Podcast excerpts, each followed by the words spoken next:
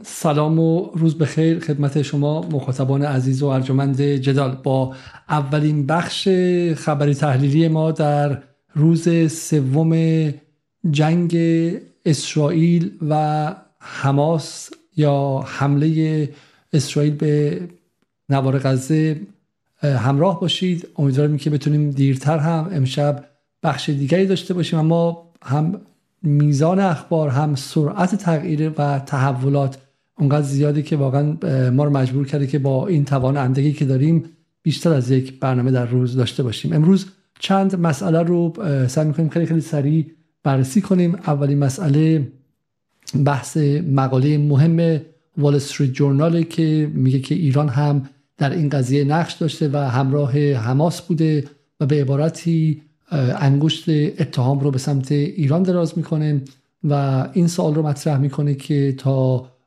کجا با اگر می‌خواد نتانیاهو به شکلی مسئله رو ریشه ای حل کنه و تا کجا پیش بره و بسیاری در داخل اسرائیل این فضا رو دارن به وجود میارن که باید اسرائیل به ایران حمله کنه و این مسئله رو مطرح می‌کنیم. مقاله در اورشلیم پست هستش که باز خواهیم کرد و می‌پرسیم که آیا واقعا نتانیاهو در مقامی هست و اسرائیل در شرایطی هست که بخواد جنگ رو گسترده کنه و به ایران بکشه و یا پای حزب الله رو در این قضیه باز کنه و سعی کنه که آتش گسترده تر شه یا اینکه نه در وضعیتی که بخواد همین رو مهار کنه و در همین حد بمونه. همینطور هم خواهیم پرسید که در همین فلسطین چه خواهد کرد؟ آیا وارد بحث زمینی خواهد شد یا اینکه به شکلی با همین حملات هوایی اکتفا خواهد کرد؟ چند روز جنگ رو ادامه خواهد داد و غیره. برای همین یک بخش قضیه بخش به شکلی تحلیلی وضعیت یه موضوع بحثی که درباره ایران به واسطه نقشی که ایران پشت این قضایی داشته در داخل آمریکا باز شده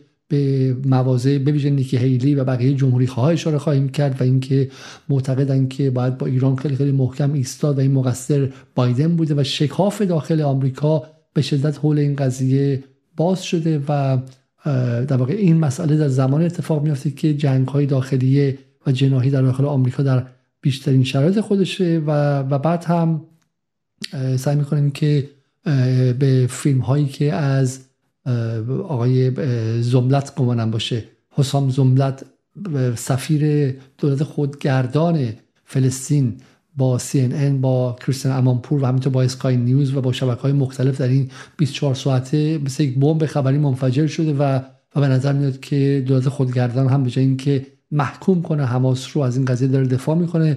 می‌پرسیم از خانم نصرآبادی که چه معنایی داره این قضیه؟ های نشان دهنده تغییر جدی در داخل سیاست دولت خودگردانه و نه؟ و در پایان هم به مقاله دیروز نیوزویک اشاره می‌کنیم که معتقده که روسیه هم در این قضیه دست داشته و دستهای مسکو هم در این حمله بیرون بوده و می‌پرسیم که نقش روسیه در اینجا چیست و چگونه جنگ بین اوکراین و روسیه خودش رو در قالب جنگ حماس و اسرائیل تا حد زیادی رفلکت کرده منعکس کرده و و باز باز تولید کرده. برنامه بسیار به شکلی پروپیمانی از نظر تحلیلی هست. با ما همراه باشیم که این بخش رو از دست ندید. قبل از شروع برنامه مثل همیشه تقاضا می‌کنم که برنامه رو همین الان تا دیر نشده لایک کنید. اگر همین الان وارد برنامه میشید همین لحظه لایک کنید و همینطور هم اگر می‌خواید بتونید کامنت برای ما بگذارید در برنامه بعد عضو کانال ما بشید و چند روز طول می‌کشه قبل از اینکه بتونید که کامنت بگذارید. برای همین اگر فکر می‌کنید که زمانی می‌خواید کامنت بذارید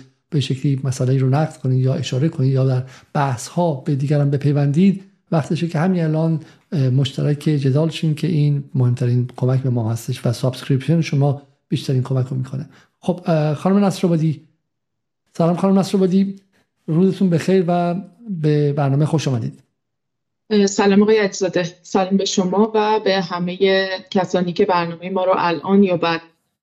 خب می‌خواید برای شروع برنامه بریم سراغ این اینفوگرافی که در اومده و میگه طوفان الاقصا چه رکوردهایی رو ثبت کرد. و واسطه این خیلی خیلی سریع وارد این شیم که در روز سوم وضع به چه منواله. اجازه بدید من اینو روی صفحه خودم من باز چون یه کمی توی تصویر برای من ریزه. نمی‌تونم درست ببینم اعداد رو بخونم. ولی اون چیزی که مسلمه تقریبا تمام کسانی که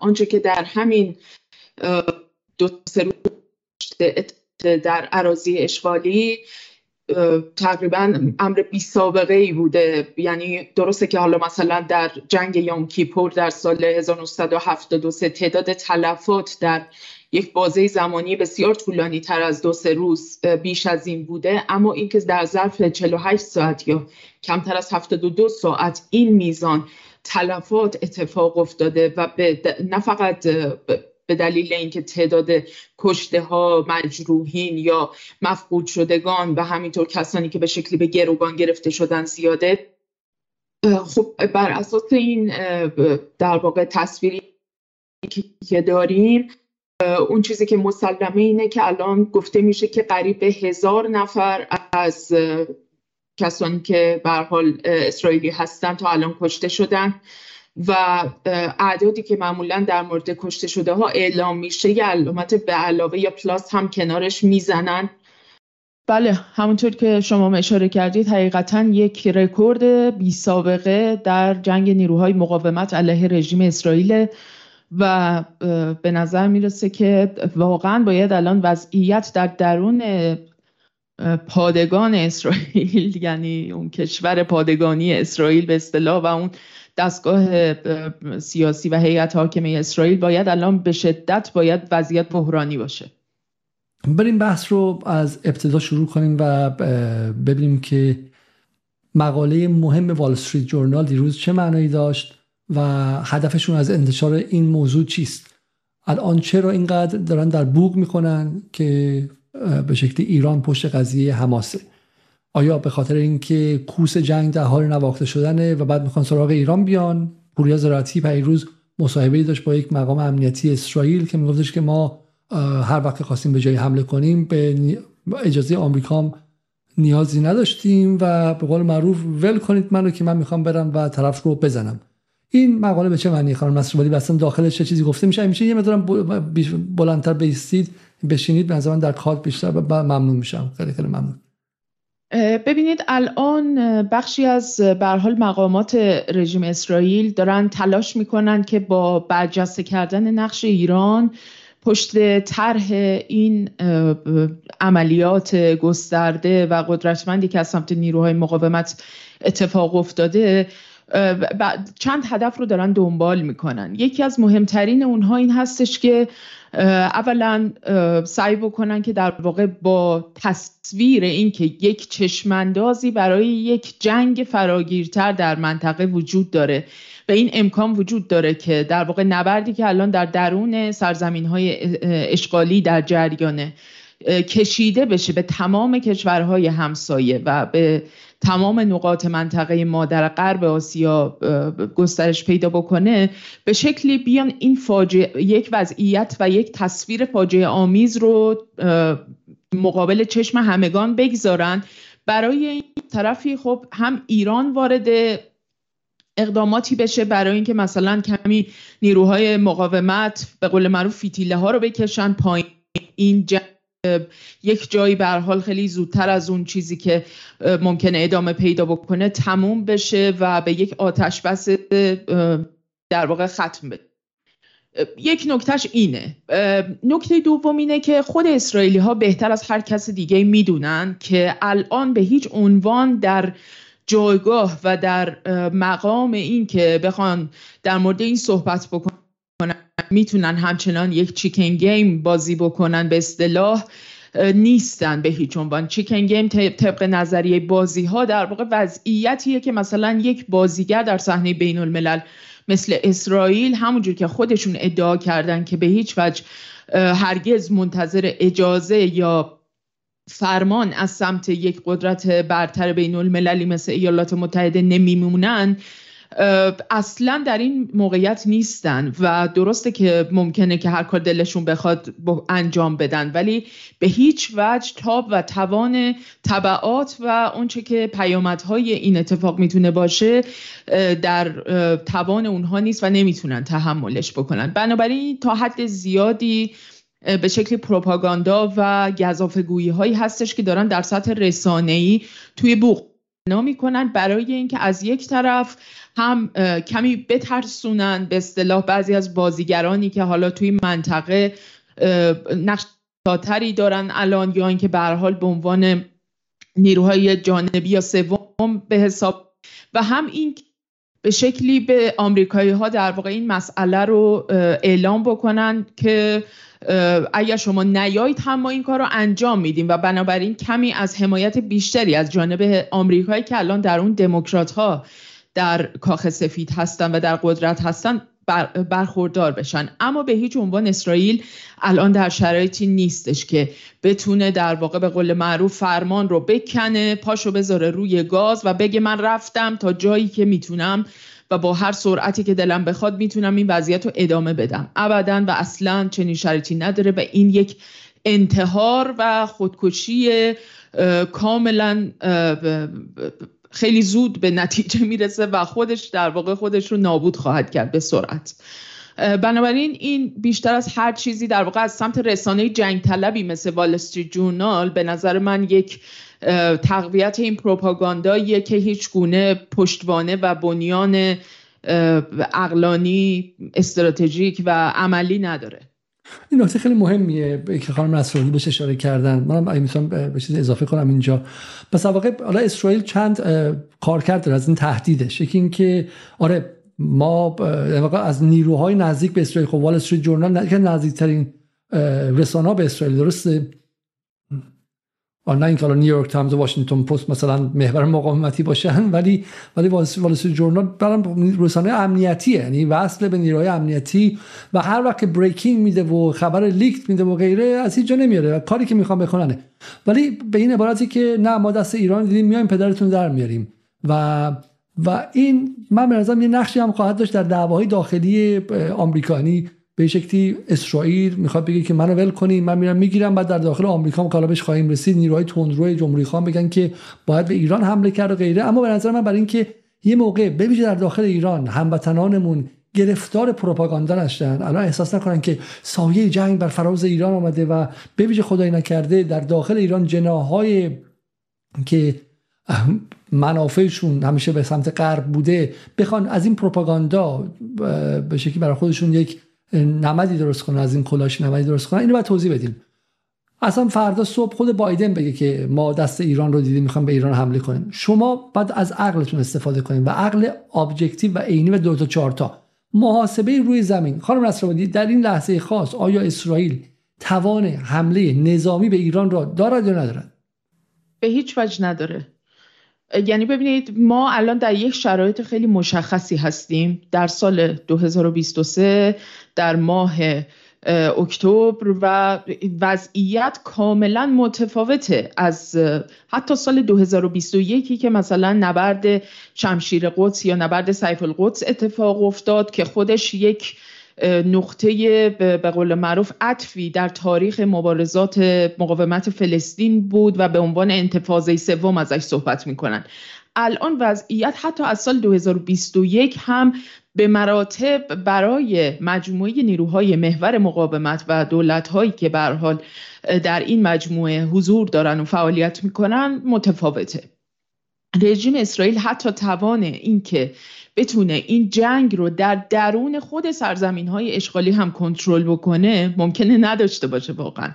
یعنی شرایط شرایط بسیار ویژه‌ایه که اگر که فرصت داریم من یه اشاره کوتاهی الان بهش بکنم که چرا وضعیت تو سرزمین های اشغالی به شدت به ضرر حتی ممکن از پس کنترل نبرد توی اون محدوده هم بر نیاد. چه برسه اینکه بخواد یک جنگ عظیم کشوری مثل ایران بخواد به راه بندازه. بفرمایید لازم جای خوبی کمی الان این موضوع رو باز کنیم. ببینید رژیم اسرائیل اولا که در دستگاه حاکمه و در هیئت سیاسی حاکم بر رژیم اسرائیل. الان می‌دونیم ما که یک بلبشوی بی سابقه ای برقراره و خود نیروهای سیاسی که در قدرت هستند در اسرائیل با همدیگه بسیار تنش دارند و این وضعیت وضعیتی نیست که برای اینکه بتونن یک موقعیت بحرانی مثل وضعیت کنونی رو بخوان مدیریت بکنن چندان وضعیت مناسبی براشون باشه. بنابراین این نوعی درون خود حاکمیت سیاسی اسرائیل به وجود بیاد الان مسئله نیستش که به سادگی حاصل بشه.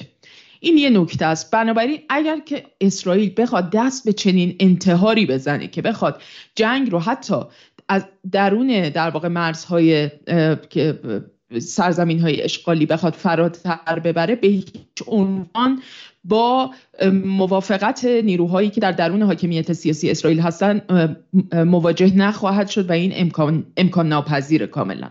از طرف دیگه تلفات بی سابقه اسرائیل داشته در همین جنگ جاری یک وحشت عمومی و یک از همگسیخته امنیت نظامی برده دیگه الان مسئله این نیستش که مثلا مردم در واقع ساکن سرزمین های اشغالی یعنی اسرائیلی محدوده هستن الان وحشت زده هستن.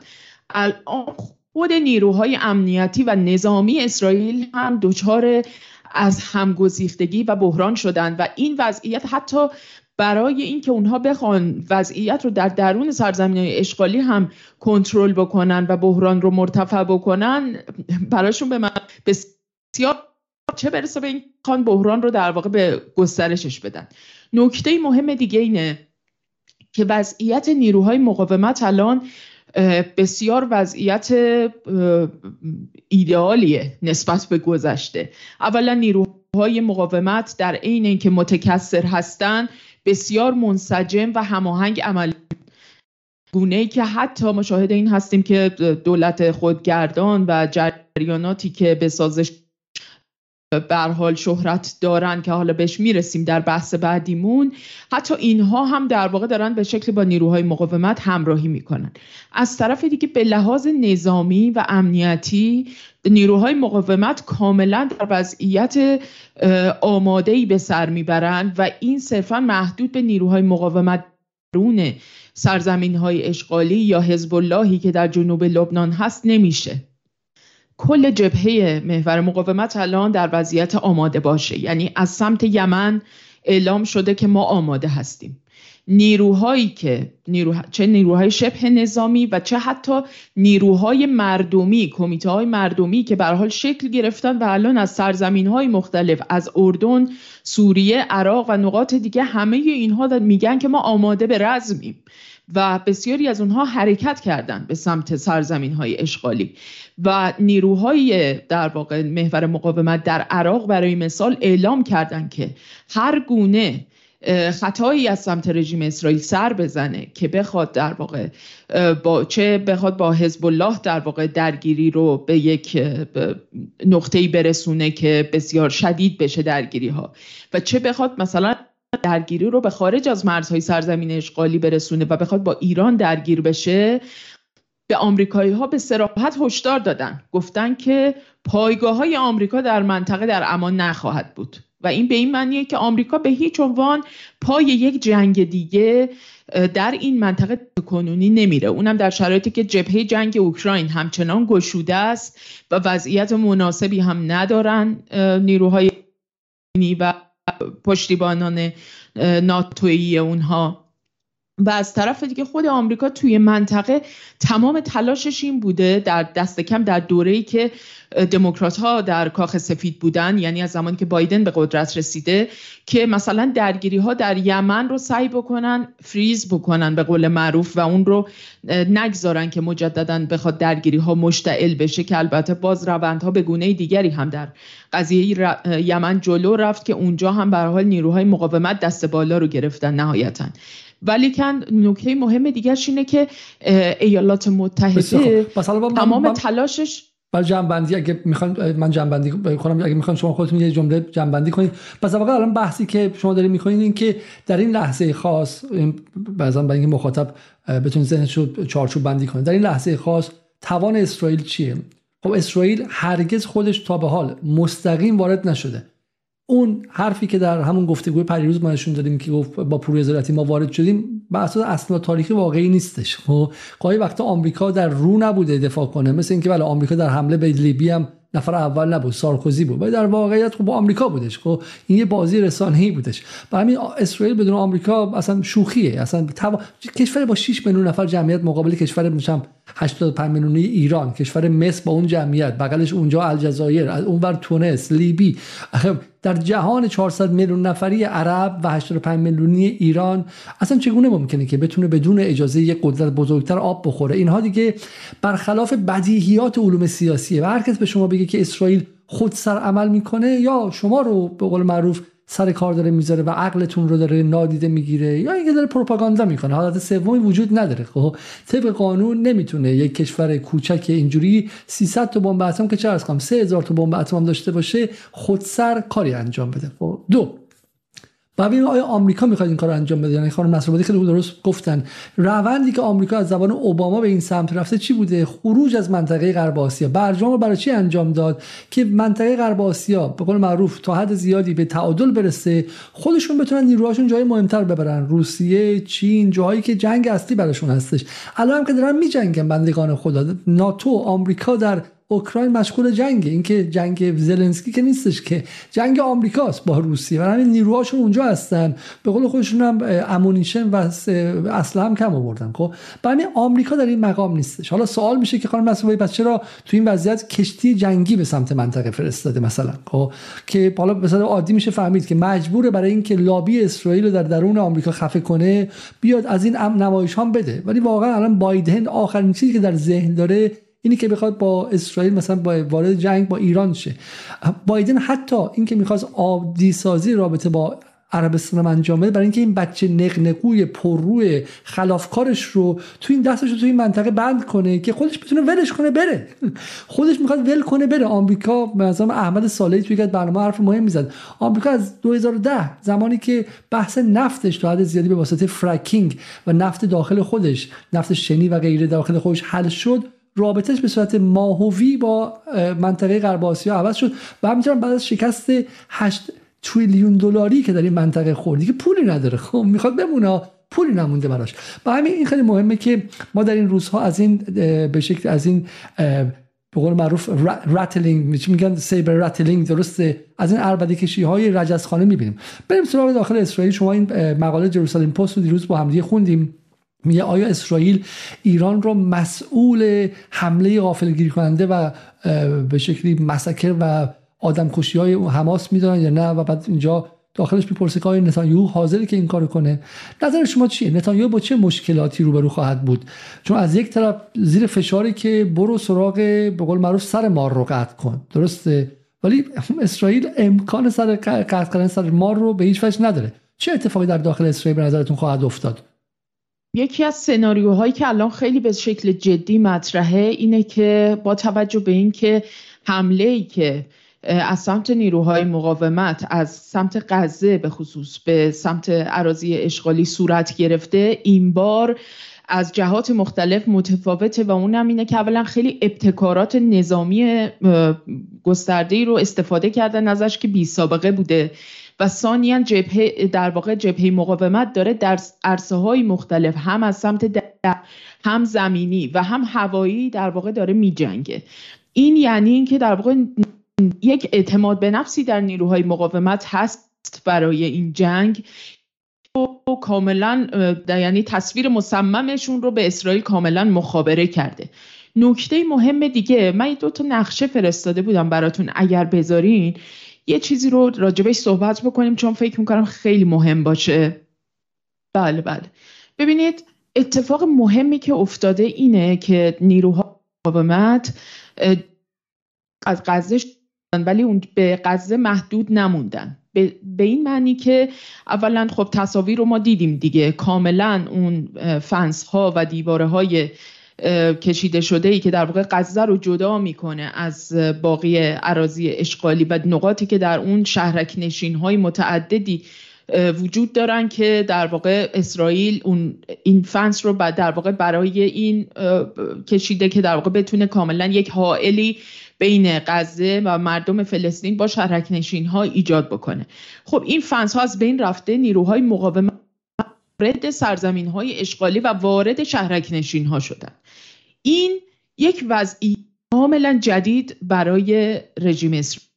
یعنی نیروهای مقاومت که پیش از این هم جنگ رو در چارچوب جنگ پارتیزانی یا جنگ چریکی شهری آموخته بودن به شکل سنتی بر این سوار بودن اکنون وارد در واقع شهرک نشین ها شدن و این جنگ در درون ها همچنان ادامه داره یعنی اسرائیل نه پس داری از این نقاط رو و نیروهای مقاومت در درون اینها دارن می جنگن همچنان. از طرف نقشه نشون بدید که ما نشون بدیم که پیشروی نیروهای مقاومت که در تونه منطقه سبز رنگ و زرد رنگی که ما داریم توی نقشه می‌بینیم کاملا خارج از نوار غزه و باریکه غزه هستش و اینجا نقاطی هستش که نیروهای مقاومت نفوذ کردن و دارن پیش میرن در درون خاک در واقع سرزمین های اشغالی و در درون شهرک نشین ها هستن.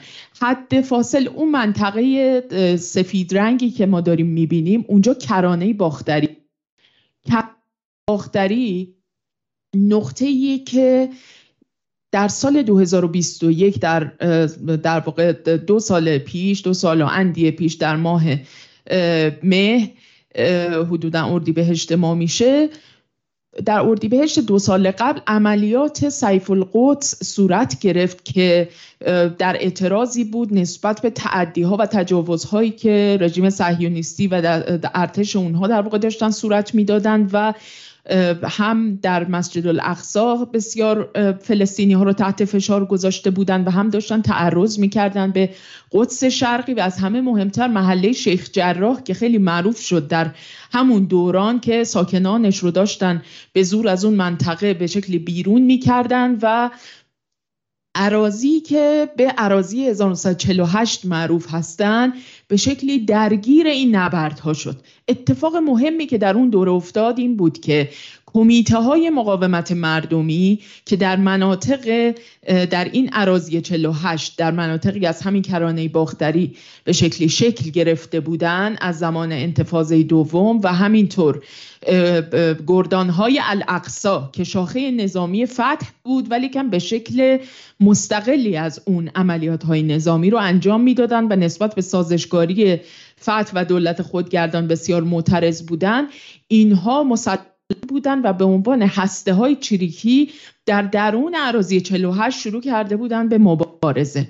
و این انگار که تمام مناطق سرزمین های اشغالی عراضی 48 و کرانه باختری مینگذاری شده است برای رژیم اسرائیل. حالا شما ببینید اون فلش های قرمز داره نشون میده که نیروهای مقاومت که از سمت غزه پیشروی کردن وارد سرزمین های اشغالی شدن وارد شهرک نشین ها شدن گفته میشه که فاصله کمی قریب به ده کیلومتر دارن تا کرانه باختری. و اگر این قسمت زرد رنگ به اون قسمت سفید رنگ بپیونده یعنی نقاطی که در کنترل نیروهای مقاومت در اومده اگر به کرانه باختری بپیونده این به این معنی هستش که عملا اسرائیل با یک جنگ داخلی بزرگ مواجه خواهد شد. یک جنگی که در اون نیروهای مقاومت علاوه بر اینکه از زمین و هوا و دریا به حال می جنگن یک نبرد نامنظم و غیر متقارن رو به شکل یک جنگ شهری خیلی جدی در تمام این سرزمین ها با رژیم اسرائیل خواهند داشت. و این وضعیتیه که برای نیروهای نظامی اسرائیل وضعیتی نیستش که به هیچ عنوان احساس کنن که می‌تونن از پسش بر بیان حقیقتا. این نیروهای نظامی اسرائیل واقعا همون چیزی که یادم نیست تو توی توییتر کسا بودن حقیقتا یک تصویر هالیوودی از خودشون ارائه و به خصوص بعد از این شکست امنیتی اطلاعاتی که اتفاق افتاد در همین 48 ساعت گذشته اینها به لحاظ روحی رو کاملا در هم شکسته هستند. پس ما با یک نیروهای با یک جبهه مقاومت آماده از هر جهت مواجه هستیم و با نیروهای در هم شکسته به لحاظ ذهنی روانی و همینطور رژیم اسرائیلی که حکومتش دستگاه حاکمش دوچار از هم گسیختگی های درونی و تنش های جدیه و چندان هم نمی‌تونه به کمک, کمک های بیرونی به خصوص از سمت ایالات متحده دل ببنده. این نکته باز هم ما تکرار می‌کنیم. نکته بسیار کلیدی است که حالا حداقل اگر شما مخاطب جدال بوده باشین در این دو سال در این یک سال خورده ای در شش ماه گذشته در همین اصلا دو هفته گذشته و چون ما تاکیدمون بی پایانه. روی وضعیت خاص جدید جهان به موسوم به دوره گذار به نظم جدید جهانی. و اگر اینو شما داشته باشید و به شکلی استثناء استثنایی بودن که ولی خاص بودن و مرکزی بودن نقش جنگ اوکراین رو در شکلهی به معادلات امنیتی سیاسی جهان در همه جا از جمله آمریکای لاتین از جمله آفریقا از جمله آسیای دور و غیره داشته باشه. یعنی همه چیز جوری متاثر از این جنگ جنگ جهانسازه. جنگ جهانسازه به شکلی در واقع جنگی که داره جهان از دل اون جنگ به شکلی ریشیپ میشه و داره دوباره از اول ساخته میشه و انگار مثل کوزگری که خراب کرده داره داره می‌سازه. به اون دقت کنید بعد قضیه مشخص میشه. اینجا معلوم میشه که آیا اسرائیل در این مقام هست یا نه. و اینجاست که به شکلی اتفاقی میفته که واقعا 1948 دارا ممکن نبوده که کرانه باختری وصل شه به به غزه. و این این حالا فلش اگر چرا هنوز یک تخیل هستش اما به نظر من خیلی از مسائل در این ادامه برنامه توضیح میده. چرا مثلا اعضای به شکلی پلستینیان اتوریتی یا دولت خودمختار به خود خودگردان دولت خودگردان کرانه باختری مثلا اینقدر محتاطانه نه محتاطانه اینقدر به نفع مقاومت حرف می‌زنن عملا و غیره. برای اینکه برای اینکه ما با چیزی که در کرانه باختری در دو سال گذشته دیدیم کرانه باختری یک با بشکه باروته. از نظر احساسات انقلابی چه بسا در بدنه اجتماعیش از غزه بیشتر باشه. غزه جایی که از سال 2006 تقریبا زیر نظر غزه حماس بوده. مثل هر حکومت دیگری به شکلی اون نارضایتی های کوچیک این ور وجود داره. می‌خواستی بری مجوز کارگاهی بگیری حماس به داده نداده و 15 سال اونجا بودن. کمتره. باز سری ها مسائلی دارن. توی کرانه باختری اتفاقا جدیده چون برخلاف اونجا زیر حکومت پر از فساد وحشتناک فت, فت و محمود عباس بودن اتفاقا دلشون خیلی بیشتر به سمت به سمت مقاومت و اگر فقط بهشون اسلحه برسه اونجا قضیه رو به طور شکلی عوض خواهد کرد که دیگه برنگرده. یه نکته حالا تا اینجا آمدیم بپرسم. در مورد فلسطینی های داخل مرزهای سرزمین اشغالی که بهشون میگن عرب عرب اسرائیلی به اشتباه درسته؟ عرب های داخل اونجا در واقع فلسطینی که داخل اون سرزمین ها هستن. اونها چی؟ به نظرتون امکان بلند شدن اونها هستش؟ به ویژه اینکه بلافاصله بهشون داره حمله میشه. خیلی جاها در مناطقی که اونها زندگی می‌کنن. این تندروهای من واقعا نمی‌دونم تندروی صهیونیستی از اون کلمات بی معناست همونطور که وندی شرمن می‌گفت ایرانی ها تندرو و میانه رو ندارن. همشون تندرو هن صهیونیست هم اشغالگر داریم اشغالگرتر داریم. فرق نداره. ولی ولی وحشی ترهاشون که حمله کردن با چاقو به خانواده ها و محله ها و غیره. به نظرتون امکان داره که از اونجا هم مقاومت بلند شه؟ خیلی محتمله. یعنی اون چیزی که ازش تحت عنوان کمیته های مقاومت مردمی صحبت میشه ممکنه به حال بخشی از این کسانی که شما ازشون صحبت می‌کنید به حال به این کمیته ها هم بپیوند. خصوص که اگر که این نبرد به شکلی طولانی به بکنه و به یک آتش بسی خیلی سری منتهی نشه احتمال این قضیه هی بیشتر هم میشه. ببینید ما توی هستیم. دیروز خیلی ها شاید این اتفاق رو در روز نخست این جنگ با جنگ یوم کیپور در سال 1973 داشتن مقایسه می‌کردن. ولی تقریبا از دیروز به نظر میاد که ما در لحظه 1948 هستیم. لحظه 1948 که یادآوری در واقع نکبت و یادآوری اخراج دست جمعی یا همون تحجیر فلسطینیان از سرزمین های خودشون از خانه و کاشانه خودشون هستش. به معنی این هستش که لحظه ایه که 1948 اسرائیل داشته به عنوان این پادگان این سازه نظامی امنیتی داشته به عنوان یک کشور توی سرزمین های اشغالی شکل می گرفته و ما الان تو لحظه 1948 هستیم. یعنی دوباره داره این سرزمین شکل می‌گیره. این به معنی این هستش که لحظه لحظه بسیار خطیریه و به قول یکی یک تحلیلگر لبنانی خانم عمل سعد که نوشته بود الان تو یک لحظه ای هستیم که زمان دیگری. چشم احراز این شعار که تا دیروز فقط یک شعار ایدئولوژیک برای ما بود به یک استراتژی یک شعار استراتژیک تبدیل شده. ما پیش از این می‌گفتیم که مثلا از از دریا تا رودخانه تا رود یا هم from the river to the sea.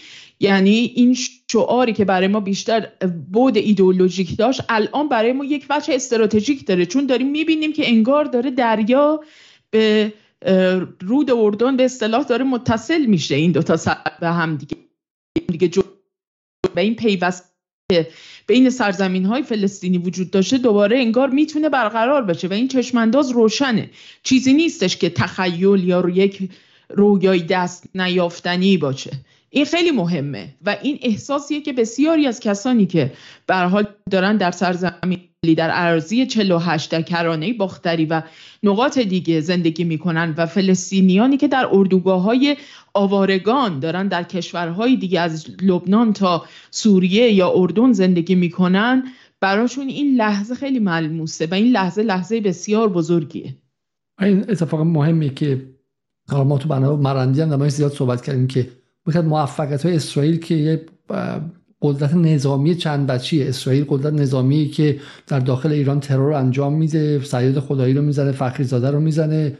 بعد می‌تونه هم همزمان خودش مظلوم نشون بده بعد بیاد بگه که جمهوری اسلامی نذاش ورزشکارتون با من ورزش کنه. اخ یعنی از ترور وحشتناک و آدم کشی و کودک کشی تا من مظلومم. تو رو خدا آخ این به من دست داد آخ انگشتم و وشکون گرفت و غیره. یه چم یه, یه بازه خیلی عظیمی رو از نظر پروپاگاندایی میاد. و یک از هنرهای اسرائیل این بود که به تدریج ببینید با اومدن ترامپ و اون اتفاقی که بعد از انتقال سفارت به اورشلیم اتفاق افتاد به بیت المقدس اتفاق افتاد عملا موفق شد که این افق رو برای احیای فلسطین از بین ببره. یعنی سعی کرد که امید کشی کنه. اسرائیل یکی از پروژه های اصلیش اینه که دو تا پروژه مهم داره. در دهه 1970 یا 50 شمسی گفته که ما چنان قضیه رو پیچیده و کلاف رو در هم می‌کنیم که جهان امید باز کردن گره ها از, سر ببره. و همین اگر پیچیدگی تو قضیه فلسطین می‌بینید این پیچیدگی ها اتفاقی نیستش. عمدن اضافه کردن به پیچیدگی ها. هر چی پیچیده تر باشه حلش سختره. چون ما راه حل نمی‌خوایم. راه حل نمی‌خوایم. راه حل اینه که این فلسطینیا بمیرن نسل جدیدشون یواش یواش آب بره خارج شن مهاجرت کنن. بقیه کشورها هم دنبال تطبیق و دنبال عادی سازی بیان و ما پذیرفته شیم. این 70 سال بشه سال 20 سال تمومه. دیگه کی یادش میمونه؟ خب برای همین ما پیچیده ترش می‌کنیم وقت می‌خریم وقت می‌خریم. و دومیش اینه که امید رو از بین ببریم. تو وقتی که اینا امید داشته اون کلیدایی که اون پیرمرد پیرزنا دارن خب برای برگشت پیرزنایی که روز نکبه رفتن اون تو وقتی اون کلیدا از گردن آویزون باشه ما کارمون مشکل امید از بین ببریم.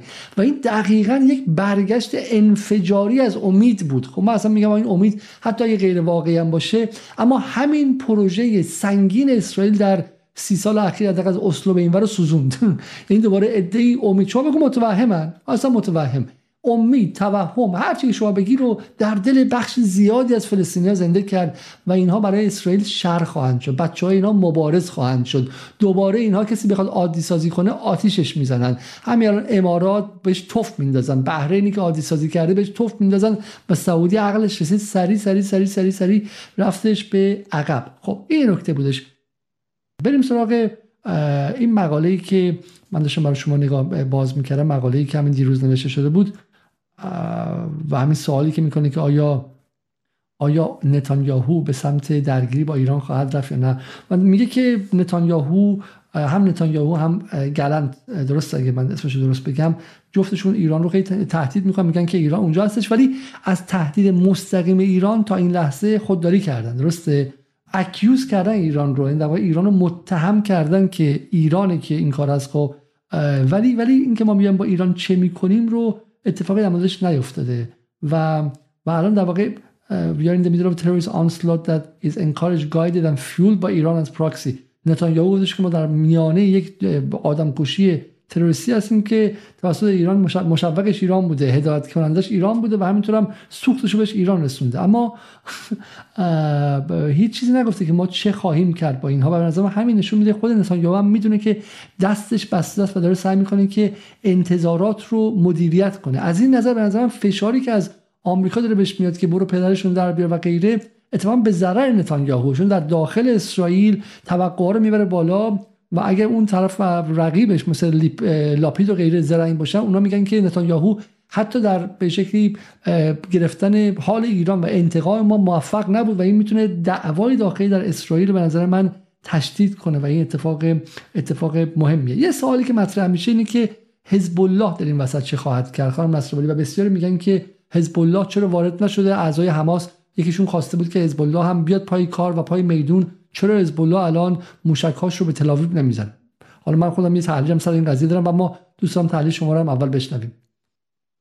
حزب الله اعلام کرده که آماده باشه و نیروهاش حدود 150 هزار نیروی نظامیش در واقع در وضعیت کاملا آماده قرار دارن و دیروز هم اخباری در مورد اینکه به سه نقطه از در واقع از سرزمین هایی که به حال از آن خودش می‌دونه و در اشغال اسرائیل هستش در شمال سرزمین های اشغالی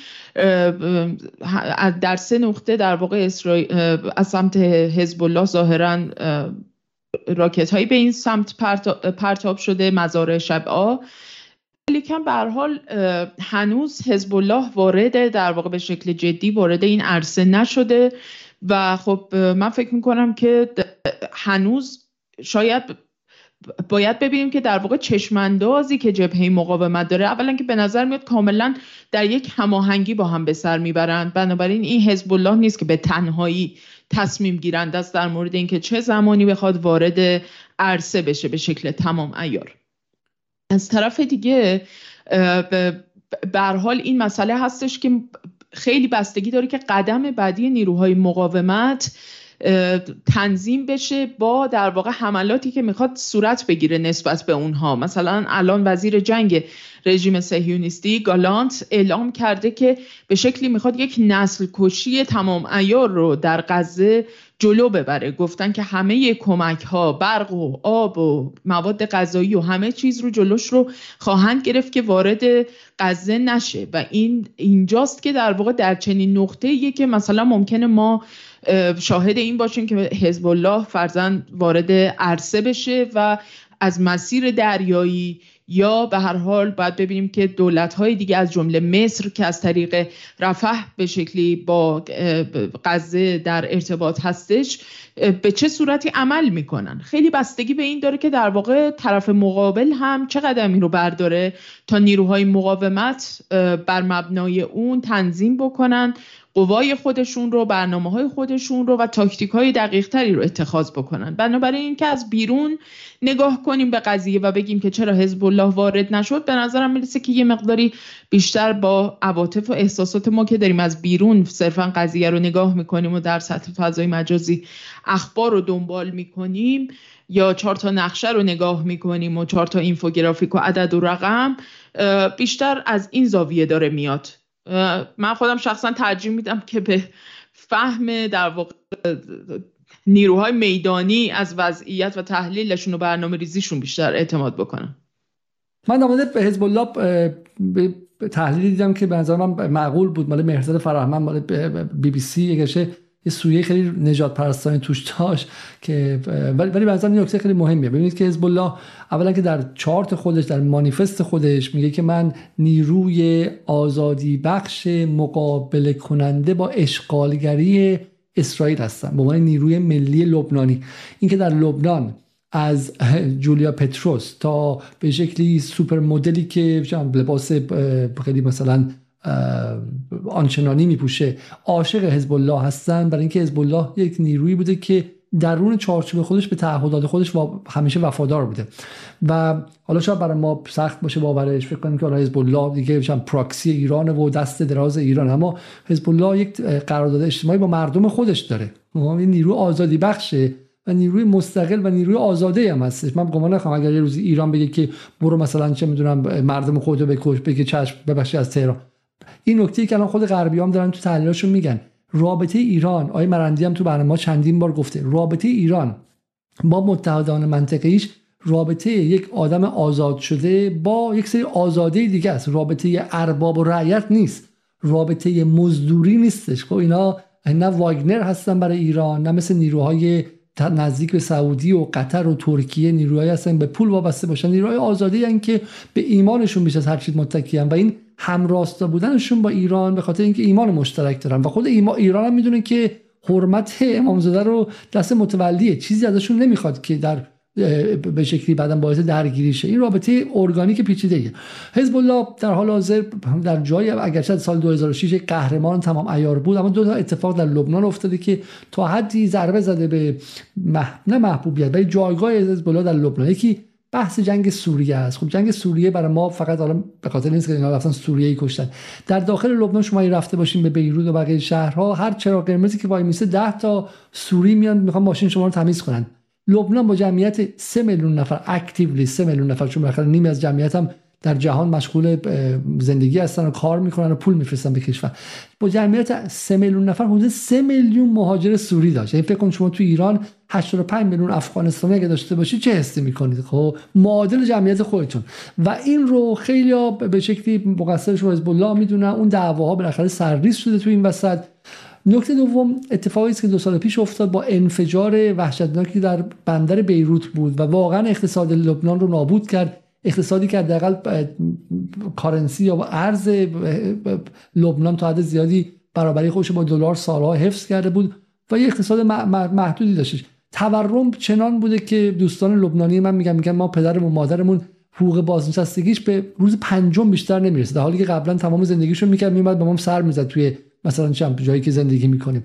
و این آب نیست برق نیست مرتب داره چم گاز میره تأسیسات بیروت بیروت دیگه شهر نشد از اون انفجار. انفجاری که به احتمال خیلی زیاد احتمالا بعید نیست که دست اسرائیل بوده باشه یا چیزی بوده باشه. و و واقعا اسرائیل اقتصاد لبنان رو اینجا سالهاست که داره نابود می‌کنه و جنگ هیبریدی رو به اون سمت بره. در این در این لحظه است که حزب الله می‌دونه که آمدن به جنگ اونم به خواست مثلا چیزی که به خواست ایران دیده شه برای حماس نمی‌تونه جامعه لبنان پشت سر خودش داشته باشه. اگر زمانی باشه جامعه لبنان ازش بخواد که برو به جنگ حتما این کارو می‌کنه. برای همین به خاطر فشار افکار عمومی که در جهان عرب مسلمان بود که حزب الله کاری کنه به مزار شبا حمله کرد. مزار شبا ادامه مانیفست حزب الله و قرارداد اجتماعیش با مردم لبنانه. بخشی از زمین های اشغالی. اونجا زد. نکته جالبش این مخانون بدی اسرائیل هم علاقه نداره حزب الله بیاد تو. چون اسرائیل هم می‌تونست بگه به اونجا داری پدرتو در میارم. الان به وسط بیروت می‌ذارم می‌ذارم تو جنوب لبنان. اسرائیل هم به همون شب زد که جفتشون بگم ما زدیم. درسته؟ جفتشون حیثیت رو و چهره خودشون رو حفظ کنن. ولی اسرائیل هم نمی‌خواد که حزب الله به جنگ بکشی کار خودش رو. و این نکته خیلی خیلی مهمیه. حالا یه سوالی اینجا مطرح میشه شاید خورده به قول معروف انحراف باشه از اصل و بحث اصلی. ما داریم میگیم که اسرائیل لبنان و غیره یه سمت دیگه این ماجرا داره و بچه‌ای که آتیششون خیلی تنده خانم نصرآبادی. یعنی یعنی دوستان محور مقاومتن و میگن چرا حزب الله وارد نشد؟ چرا ایران نمی‌ذاره؟ موشک فاتح پس چی شد؟ چرا وارد جنگ نمیشیم و خیلی عجله داره اینها و الان این وضعیتی که برای خود ما من با 46 سال زندگی چنین صحنه ای رو ندیدم خب ندیدم. اولین انشای بچگی من تو 5 سالگی برای فلسطین بود خب دومیشم در مورد خالد اسلامبالی بود. تو اون دوره من بزرگ شده بودم در چنین خانواده. با اینکه 46 سال از 46 سال 43 سال شو قصه فلسطین تو خونه ما بوده این صحنه برای ما جدیده. این دوستان با این احساس یواش شکست به ما دیکته می‌کنن. جواب شما به عنوان یک مدافع حقوق فلسطینیا به این دوستانی که آتیششون خیلی تنده و الان احساس سرشکستگی می‌کنه از اینکه سید حسن سوار تانک وسط زمین های اشغالی نیست چیه؟ این مبارزه فلسطین یه مبارزه 75 ساله است. یعنی یک نبرد پیوسته سرشار از فراز و نشیب یک تاریخی از همراهی ها همبستگی ها فداکاری ها و همزمان خیانت ها در اون وجود داشته.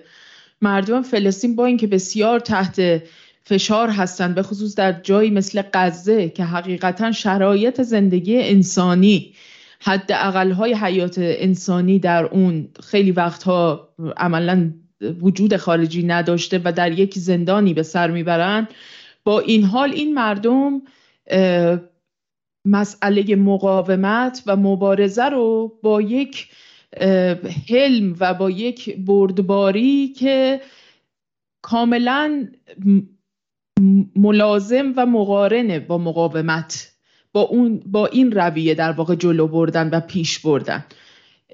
این که در واقع نسبت به فرماندهی نیروهای مقاومت جبهه مقاومت در واقع همیشه به شکلی خیلی همراه و همدلانه حالا ممکن انتقاداتی هم داشته باشن ولی که نهایتا به نوعی گردن گذاشتن به اون استراتژی ها و اون چشمن چون اعتماد داشتن به نیروهای مقاومت که به حال دارن برای این جنگ مستمر دارن برنامه ریزی می‌کنن طراحی می‌کنن می‌کنن تدارک می‌بینن و غیره.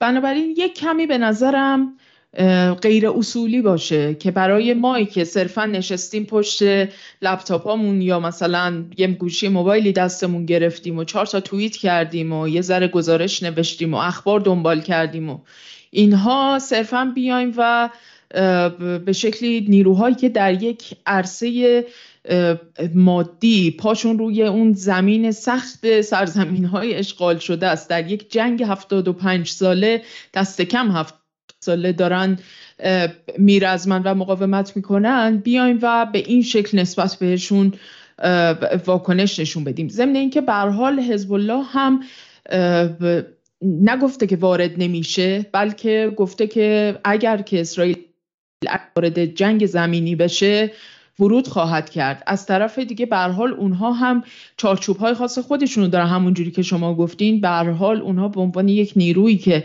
یک نیروی سیاسی کشوری غیر از فلسطین هستن سرزمینی غیر از فلسطین در لبنان در همسایگی فلسطین هستن. اما متعهد هستن به جبهه مقاومت باید به حال الزامات شرایط خودشون رو هم بهش نگاه بکنن. ولی اون چیزی که مسلمه اینه که نقطه نقطه که در اون نیروهای مقاومت به هیچ وجه پا پس نخواهند کشید. یعنی نقطه که نقطه جای عقب رفتن نیست برای هیچ کدوم از اونها. و این رو اونها قطعا بهتر از همه ماها که صرفا ناظران بیرونی قضیه هستیم این رو درک می‌کنن و می‌دونن. از طرف دیگه هم یک مسئله دیگه هم خب نقطه خیلی مهمی حالا به کلی به نظر من اینا واقعا حالا جا داره که اینجا بهش اشاره کنیم. من بعد از به شکلی شهادت سردار سلیمانی ما این اتفاق افتاد. یعنی خیلی از نیروهای مقاومت می‌گفتن که این بوده انتقام سختتون چرا انتقام سخت نگرفتیم و غیره. بعد همون موقع و شخصا من می‌گفتم که ما که نباید از فرمانده میدان جلوتر باشیم. یعنی یه موقع است که شما میگی آقا در درگیری های داخل ایران بین نیروی غربگرا حسن روحانی جواد ظریف و غیره از یک سمت این از این ور. من دارم میام وای میستم و میگم که آقا چی اینقدر باج دادین؟ برجام چرا اینجوریه؟ ولی اینجاست که دیگه کسی که داره اونجا تصمیم می‌گیره که دیگه فرمانده میدانه. کسی که از سال 58 یعنی اون فرمانده اون نیرویی که داره تصمیم می‌گیره در داخل ایران از سال 58 لباس نظامی تنش بوده و همین الان هم اطلاعاتش نزدیک هزار برابر من علی علیزاده است. خب یعنی همین الان رادارهای داره اطلاعات جاسوسی رو داره مخبرهای داخل اسرائیل می‌دونین چیه مخبرهای داخل آمریکا می‌دونین چی از طریق FSB روسیه بهش اطلاعات دادن از طریق چین بهش اطلاعات دادن.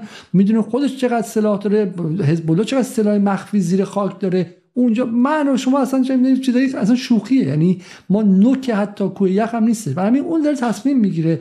و من به تصمیم اعتماد دارم. من به تصمیم فرماندهی که بعد از شهادت حاج قاسم فقط به این اسد حمله کرد. شما بگو اصلا مهم نبودش کافی نبود. ولی من به اون فرمانده اعتماد دارم چون این مسیر رو اومده. اون مسیر رو از جایی که فلسطین دیگه قورت داده شده بود یه آبم خورده شده بود روش رسونده به این جایی که باز فلسطین داره وجود پیدا می‌کنه. خب اون فرمانده جایی که یمن از بین رفته بود رو کاری کرد که عربستان عقب نشینی کنه و یمن من به اون فرمانده اعتماد دارم و پشت اون فرمانده حرکت می‌کنم و مراقب باشید. خیلی وقتا دشمن انتظارات شما رو آمدانه زیاد می‌کنه که شما از پشت به فرمانده فشار بیارید. از پشت بریم به سراغ فرمانده بگید آ چرا حمله نمی‌کنی؟ چرا حزب الله؟ یعنی به جای اینکه حزب الله به جای اینکه مقاومت به جای اینکه ایران نگران جلو و دشمن باشه نگران پشت و خودی باشه که آقا نیروی خودی داره به من فشار میاره یه توپی یه تانکی جایی بزنید که فقط صدای اینا رو خاموش کنید. من میگم آقا من آروم آرومم. وای میستم که فرمانده با تمرکز کاری که می‌تونه رو انجام بده و تمرکزم من می‌ذارم روی روی دشمن. حالا غیر از اینکه در داخل ایران هم هنوز هیچی نشده هیچی نشده. شما موازی داریم مثل این. جناب آقای عباس عبدی از سفارت نوردان سال 58 خود میگن کسانی که در داخل کشور با گفتن موازی در صدد توسعه آتش جنگ هستند به صورت پیشفرض عامل مستقیم اسرائیل هستند مگر آنکه خلافش ثابت شود. اصلا چنین فضایی یعنی چی میگی شما خانم نصر بدم این توییت؟ خوشبختانه میگه من ندیده بودم این توییت رو. یعنی واقعا دیگه الان توی همچین شرایطی آدم واقعا این سطح از استرس و تنشایی که وجود داره.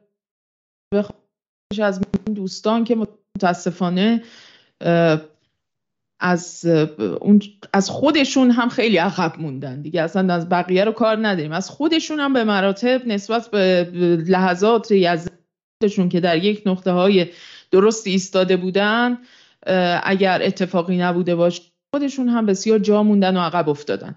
برای همین حقیقتا این به شکلی مشروعیت بخش به اون قدرتیه که داره تعرض می‌کنه اون طرفی که طرف ستمگر و اشغالگر ماجراست. این که شما مثلا نسبت به کسانی که صرفا ممکنه یه اظهار نظری بکنن حتی در عرصه میدان هم موضعشون هیچ برشی ممکنه نداشته باشه. بعد اونها رو عامل مستقیم بدونید و خود عامل مستقیم رو راجبش چی گفتن ایشون؟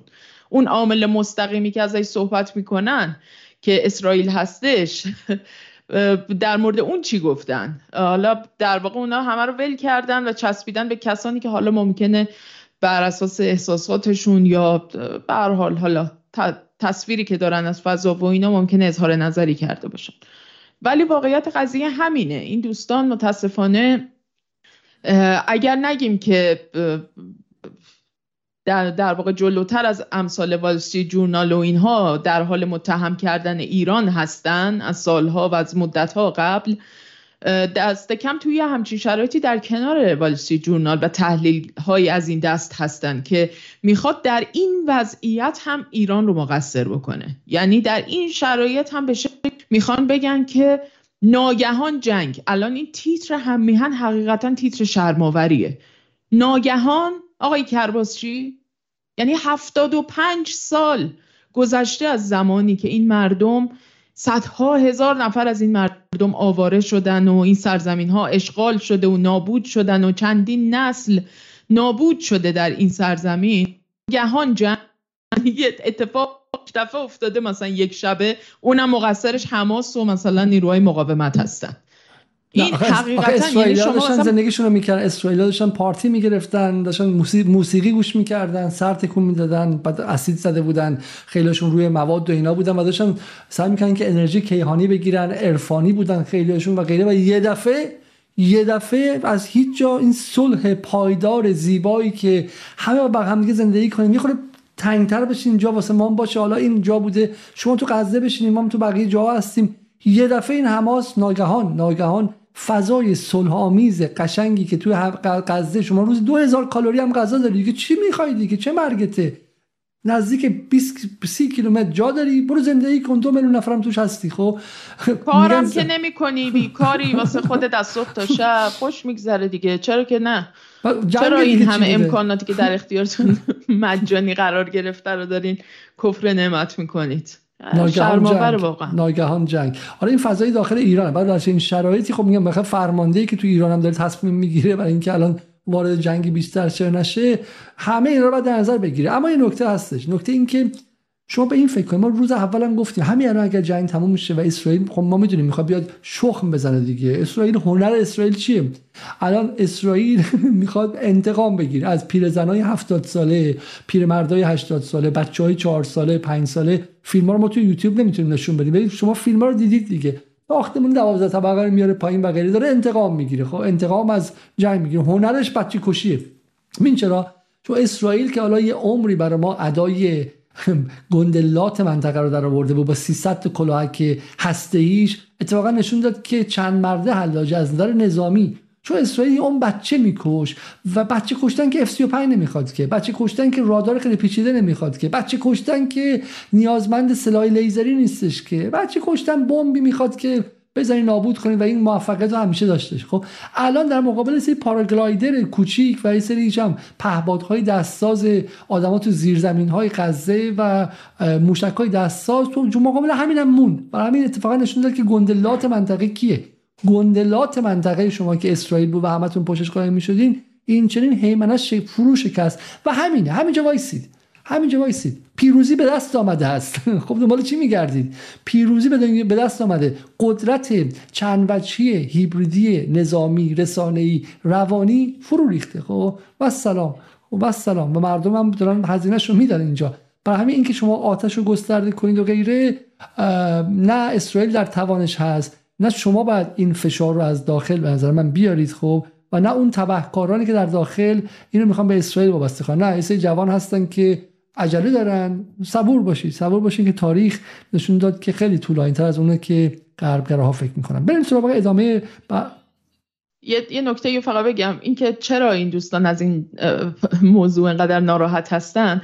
دلیلش اینه که یکی از ترجیع بندهای صحبت های این دوستان همیشه این بوده که اسرائیل یک قدرت انکارناپذیره و ایران باید این رو به رسمیت بشناسه. حالا اگه خود موجودیت کشور و دولت اسرائیل رو نمی‌خواد به رسمیت بشناسه دست کم بیاد یه ترک مخاسمه بکنه و این تنش ها رو باش به حد و به شکلی اون برجام منطقه‌ای مورد نظر دوستان رو محقق بود حالا تو شرایط وقتی که حیمنه این رژیم پوشالی و اون دستگاه عظیم نظامی امنیتیش به این شکل دود شده و به هوا رفته اینها اصلا براشون این مسئله باور کردنی نیست. یعنی دیگه از امروز یعنی روز پیش دیگه به بعد دیگه به این سادگی دیگه کسی نمی‌تونه بگه که اسرائیل یک قدرت انکار ناپذیر توی این منطقه است و شما نمی‌تونی در واقع از جا تکونش بدی پس سعی کن باهاش بیای.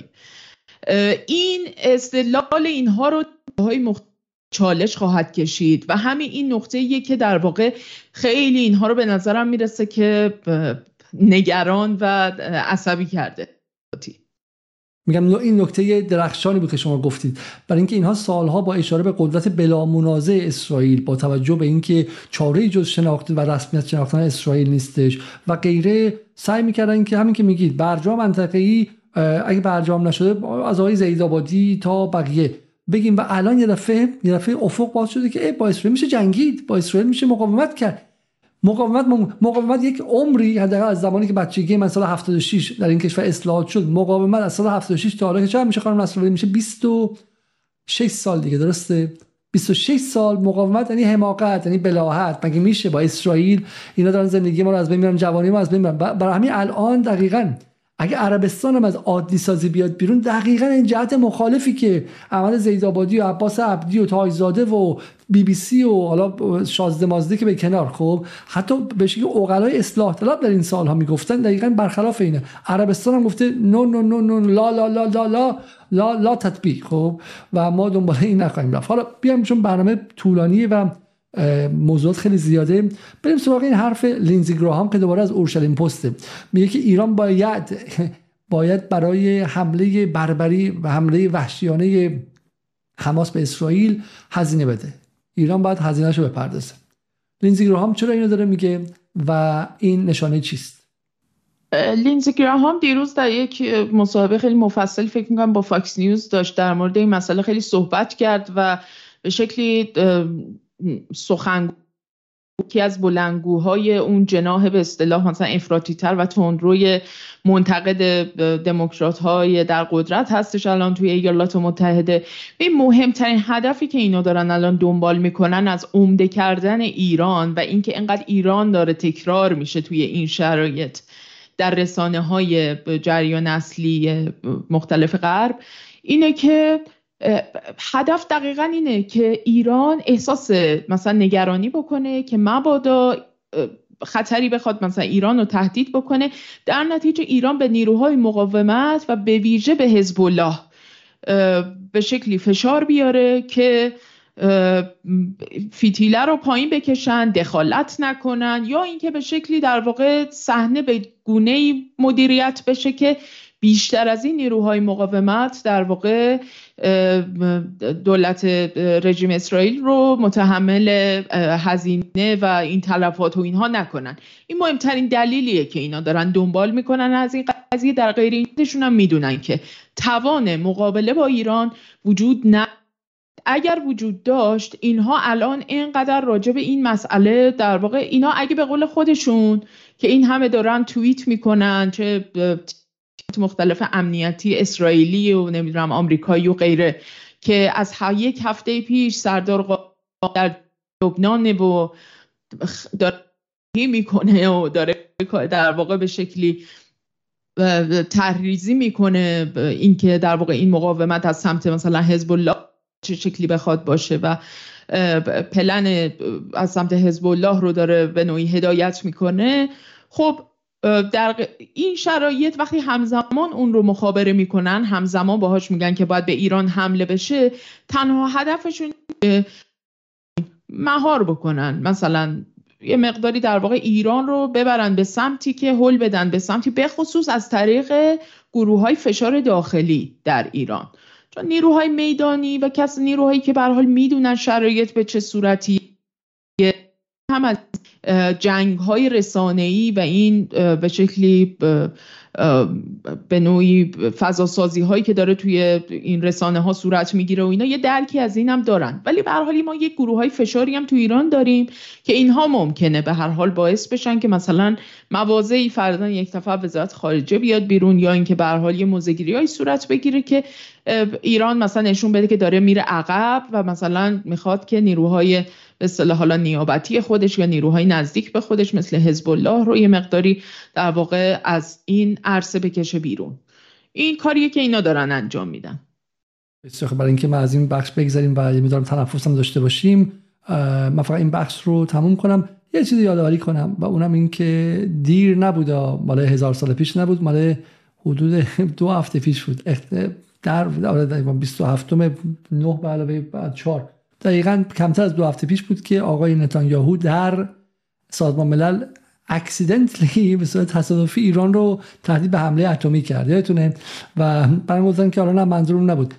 این نتانیاهو اگه می‌خواد تهدید کنه الان وقتش آقای نتانیاهو. تهدید رو الان بیار. و این نمیگی که ایران پشت حملاته چرا تهدید نمی‌کنی؟ چرا خیشتنداری می‌کنی آقای نتانیاهو؟ شما که میای سازمان ملل منو ولم کنی می‌خوام ایران بزنم بودی که. چی شده الان؟ خیشتنداری می‌کنی و یه دفعه تو دو هفته به جای اینکه از مردم حمایت کنی میای فقط میگی دست ایران رو پشت می‌بینیم ولی کاری نمی‌کنیم و به حزب الله هم یه دونه توی شب آب به چادر خالی می‌زنی. خب برای همین نکته رو دقت کنید و نذارید که فضا تعادل وسط رو حفظ کنید. نه بهتون بگن که بریم الان فردا به تل حمله کنیم نه از اون ور که وای اومده الان اسرائیل به ما حمله می‌کنه. فضا رو با تحلیل عینی از قدرت واقعی ایران و مقاومت اگه در نظر بگیرید اتفاق نمیفته بریم یه دو تا فیلم ببینیم شاید یه خورده فضامونم از این فضای ایران به ویژه بیاد بیرون و یک فضای تنفسی هم اتفاق بیفته.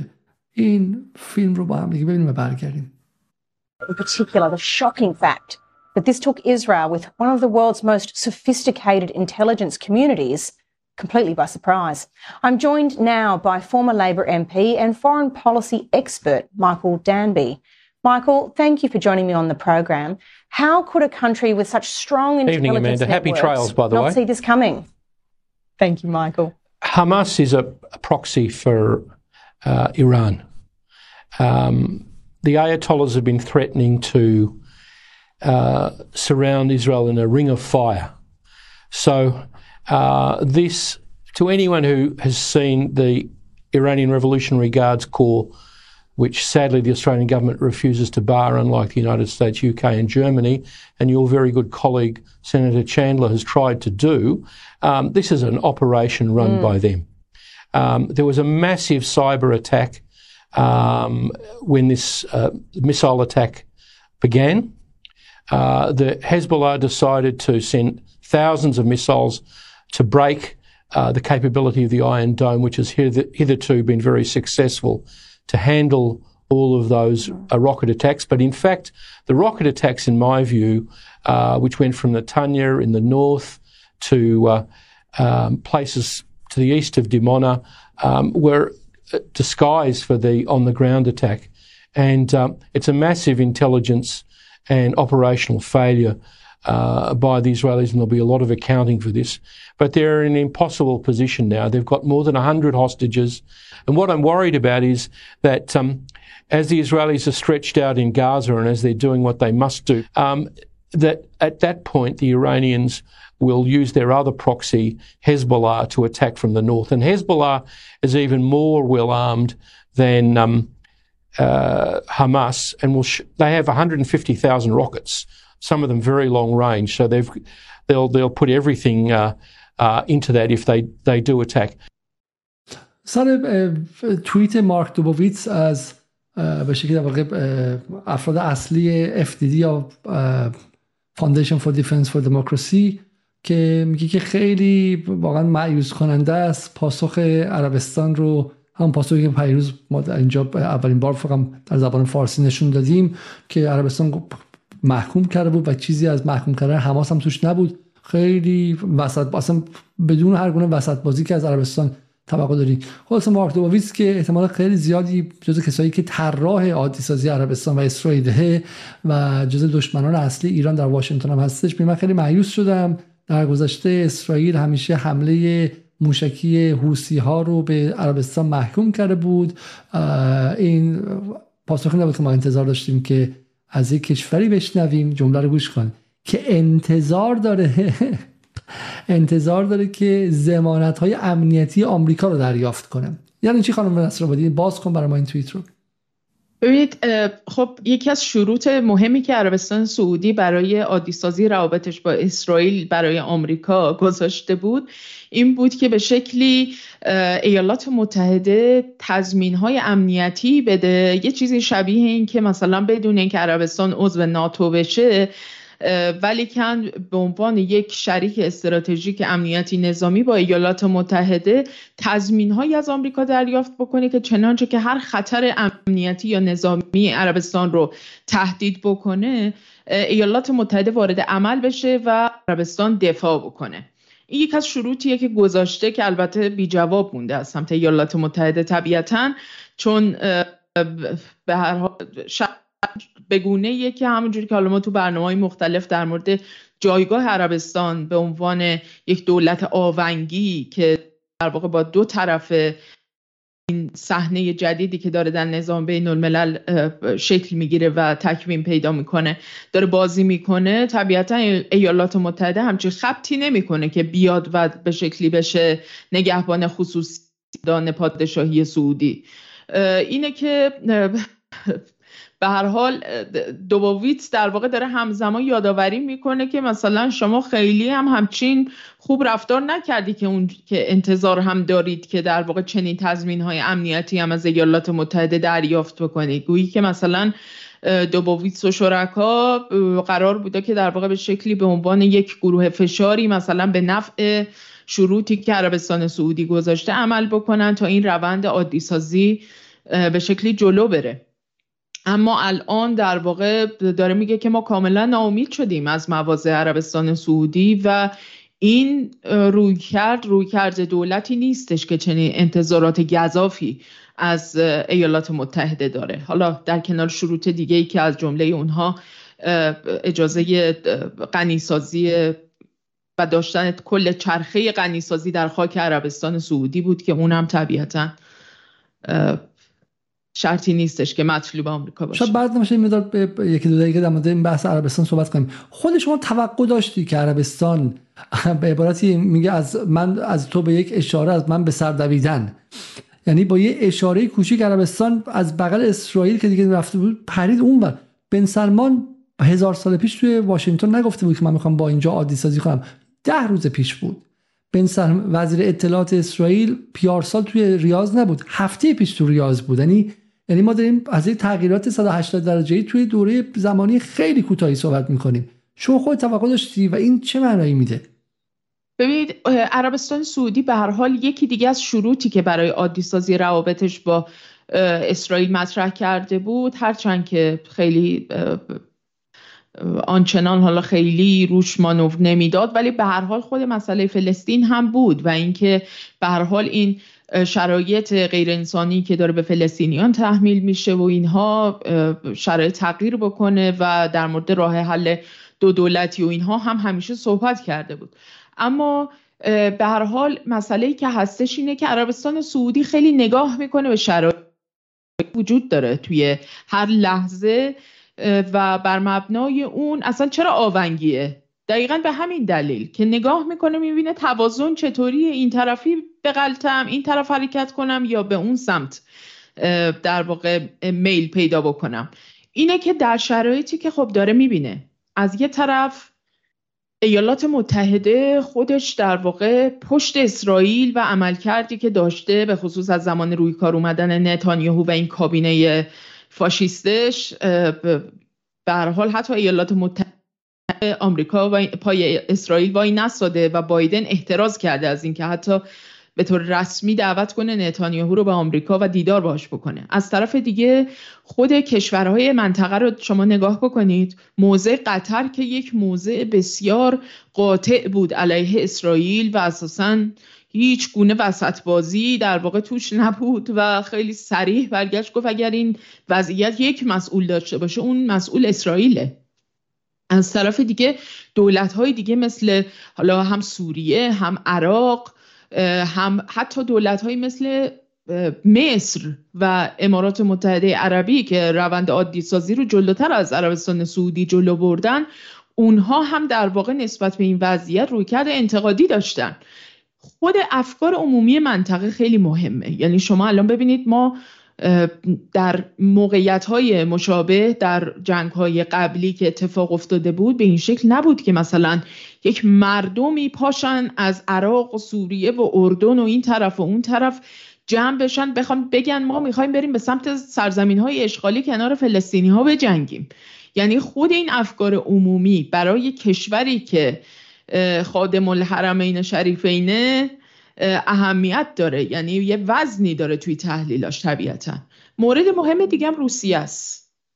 حالا منظرم دیرتر بهش می‌رسه. حالا من همین منظرم هست یعنی در واقع اگه این اتفاق دو سال پیش بود اولا آمریکا زور داشتش که بتونه پشت اسرائیل محکم وایسه و بعد هم عربستان تمام تخم مرغش توی سبد آمریکا بود. و همین دقیقا اون جمله دوبویتس که اگه واقعا ضمانت می‌خواد این تهدید بیشتر از اینکه انذار بیشتر از اینکه مثلا یه توصیف باشه اینه که میزنیمت. لت می‌کنیم کودتا می‌کنیم. ولی الان سعودی می‌دونه که آمریکا من ضمانت امنیتی نمیده میرم سراغ روسیه میرم سراغ چین.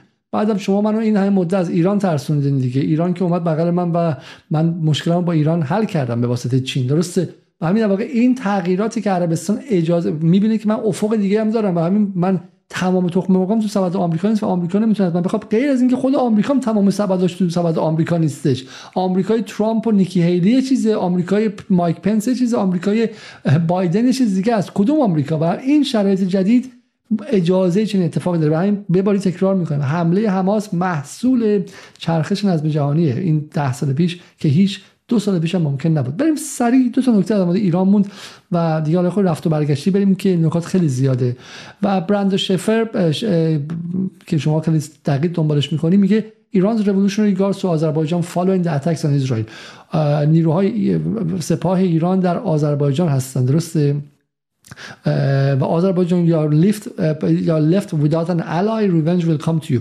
از یه اکانت ناشناسی اسم گزارش جنگ قفقاز میگه که به نقل قول از اکانت سپاه پاسداران که آذربایجان تو بدون متحد موندی انتقام به زودی خواهد موند. و برند شفر این رو کوت می‌کنه و میگه که این سپاه دنبال حمله به آذربایجانه. نگاه شما به این چیه؟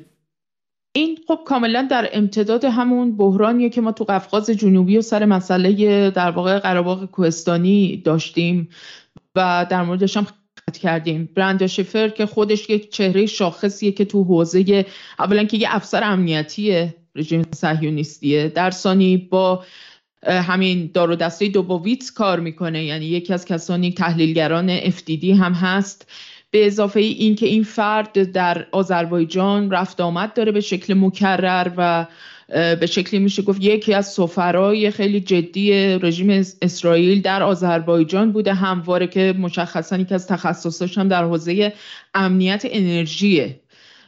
و ایشون در واقع داره به شکلی با طرح مسئله در واقع نقش با عمده کردن مسئله راه پاسداران و همین این مسئله که ارجا میده به یک کانال حالا من نمی‌دونم کانال تلگرامی توییتر کجا هست IRCG چنلز یعنی در شرایطی که اونم بارها سپاه بیانیه رسمی داده که ما هیچ گونه کانالی در تلگرام و دیگر شبکه های مجازی کانال رسمی نداریم.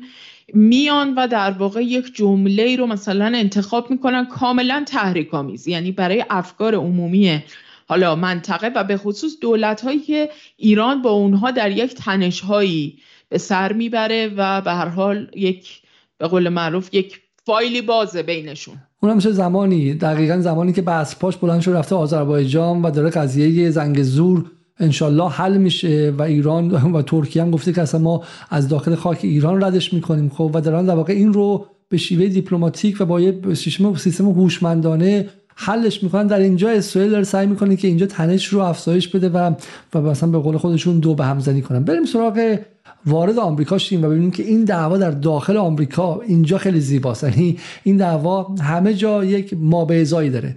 اگه تو ایران عباس عبدی و صادق زیبا کلام و به شکلی بخشی از اون جناب می‌خوان بخش سوار بخش از این دعوا بشن اما در آمریکا اوضاع خیلی سنگینتر از اینه.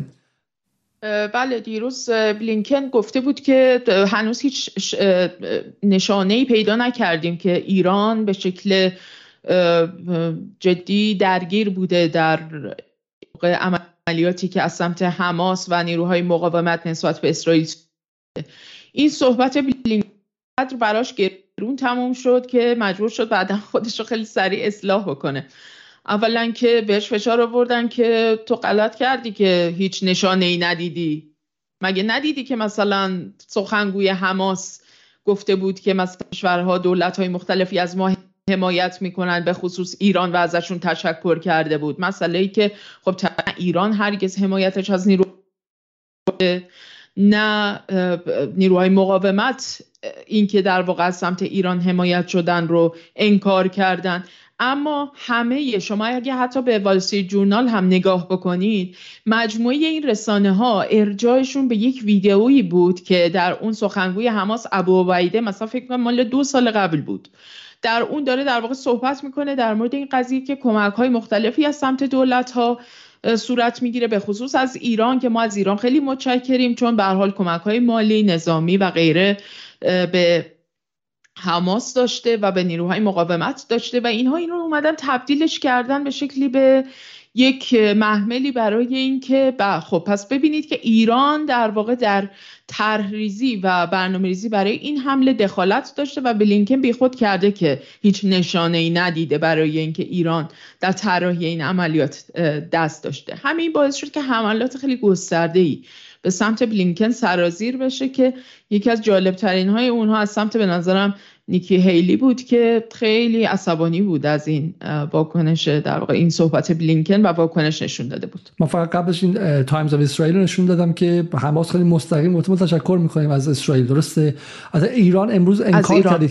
از از ایران از ایران. از ایران امروز انکار کرده که ما در این حمله خاص دست داشتیم و وزارت خارجه ایران حضور نقش ایران رو در این قضیه انکار کرده و رد کرده. اما به شکلی حالا خود حماس تشکر از کمک های general و معمولی ایران کرده. نگفته تو این عملیات خاص. گفت شما ما کمک می‌کنیم و ایران هم آقای خامنه‌ای گفته ما هیچ وقت مخفی نمی‌کنیم کمکمون رو از مقاومت. با سری بالا و خیلی علنی این کارو می‌کنن نه شبانه و مخفیانه خب چرا راجب قطر صحبت نمی‌کنن؟ از دفتر مثلا دفتر سیاسی حماس در قطره. همه می‌دونن که یکی از مهمترین اسپانسرها یا کمک کننده های مالی به, به خصوص جریان حماس قطره. ولی آیا جرأت می‌کنن اینا رو به قطر انقدر مانور بدن و اینطور پروپاگاندای رسانه علیه قطر راه بندازن نه چون یه هدف مشخصی رو در مورد ایران دنبال میکنن بریم نیکی هیلی رو ببینیم و برگردیم به نظر من We are united because both Hamas, Hezbollah, the Houthis, and the Iranian backers, they hate us. And we have to remember that what happened to Israel could happen here in America. And I hope that we all unite and stand with Israel because they really need us right now. خب میگه که بعد از اسرائیل سراغ ما خواهند اومد. یه توییتی هم کرده بود قضیه که این جنگ یعنی به شکلی در واقع انگار که می‌تونست این خیلی راحت توی آمریکا اتفاق بیفته این همچین جنگی. و خب البته درست میگه میگه وقت حرف بی ربطی نیست که حماس و حزب الله و حوسی ها و ایران و همه اینها برای متنفرن از اسرائیل. پس از آمریکا متنفرن. حالا بله ممکن از آمریکا هم چندان خوششون نیاد. ولی حالا اصلا به عبارتی داره فشار داره از اسرائیل می‌بره به سمت اینکه جامعه آمریکا جامعه آمریکا الان مثل ده سال پیش نیست که خیلی متحد پشت اسرائیل باشه. الان اتفاقا در بخش جامعه آمریکا اینه که ما چرا با هزینه اسرائیل بدیم؟ ما چرا با هزینه دعوای خاورمیانه رو بدیم؟ و بس به تاثیر ما در فضای بعد از جنگ عراق و افغانستان هستیم. چقدر که بچه آمریکایی برن کشتشن رو هوا به خاطر اینکه حالا از منظر نجات پرستارانه آمریکایی که اون عرب و اون چه می‌دونم یهودی می‌خوان همدیگه رو بزنن بکشن. گور پدر جفتشون با همدیگه. ما اصلا دخالت نمی‌خوایم بخوایم این فلسفه کلی ترامپ بود دقت کنید که ترامپ اگرچه بعدا سمت کمک به اسرائیل رفت اما در ابتدا دنبال این بود که America First درست اول آمریکا بعدا مسائل دیگه. و حالا الان ولی به نفعشون به خاطر اینکه بلینکن رو بزنن و بایدن رو بزنن خط رو عوض کردن. بریم سراغ توییت بعدی نیکی هیلی. میگه که این فقط حمله روی اسرائیل نیست حمله روی آمریکاست و جمله بعدیش جالبه میگه finish finish them نتانیاهو. finish them نتان تمومشون کن. منظورش کیه؟ کیه باید تموم کنه نتانیاهو؟ فرمان نسل کشی یعنی کاملا نسل کشی فلسطینیان. از سمت خانم هیلی و دوستانشون صادر شده. یعنی تمومشون کن. یعنی پروژه فلسطینی هایی که دارن مقاومت می‌کنن و تموم کن. تومارشون رو در هم بپیچ و دیگه جنگ یه بار شیون هم یه بار دیگه به قول معروف. اینقدر قیهانه در مورد این مسئله حیات مردم فلسطین صحبت می‌کنم. در CBS News گمانم اگه اشتباه نکنم یا در ام بی سی در ام بی سی نیوز میگه که هیلی بلینکن رو غیر مسئول خوندست در مورد اینکه بلینکن قبول نکرد که ایران رو سرزنش کنه در مورد این قضیه. یه نکته جالب این که ببینید که وضع داخل آمریکا چی؟ بنظرم این توییت مایک پنس خیلی درخشانه. میگه this is what happens when we have leading voices like Donald Trump. Vivek Ram okay. میگه که این اتفاقی که میفته که وقتی که ما افراد صداهایی مثل ترامپ راماسوامی یا دسانتیس رو داریم این یعنی بقیه جمهوری خواه رو که این retreat from America's رو که میگن که آقا آمریکا نمی‌خواد رهبر جهان باشه ما می‌خوایم مسائل خودمون رو حل کنیم. When I'm president of the United States we lead from America's strength دعوای داخل آمریکا فقط دعوای دموکرات با, با جمهوری خواه نیستش. چون الان داستان پرایمری هستش و مقدماتی حزب جمهوری خواه جمهوری خواه هم دارن سر این قضیه همدیگه رو می‌زنن. یعنی الان مایک پنس داره دسانتیس رو و ترامپ رو و راماسوامی رو می‌خواد تحقیر کنه. میگه تقصیر اوناست. اصلا تقصیر اوناست. اونا چون میخوان از نقش رهبری آمریکا بیان بیرون چه اتفاقاتی میفته و این اتفاقا طبیعیه حالا ما یه ویدیو ببینیم و, و برگردیم Hamas terrorists firing thousands of rockets, sending dozens of fighters into Israel towns. right near the Gaza Strip, caught them, keep catching them almost 100% by surprise. Israel conducting a major counterattack against Hamas, and it's going on right now. They want to crush him, but it's going to mean going street to street in Gaza, something they did not want to do in years past. Is it going to change now? Let's bring in General Jack Keane. General, if this is you and you're in charge of the response, where do you hit first?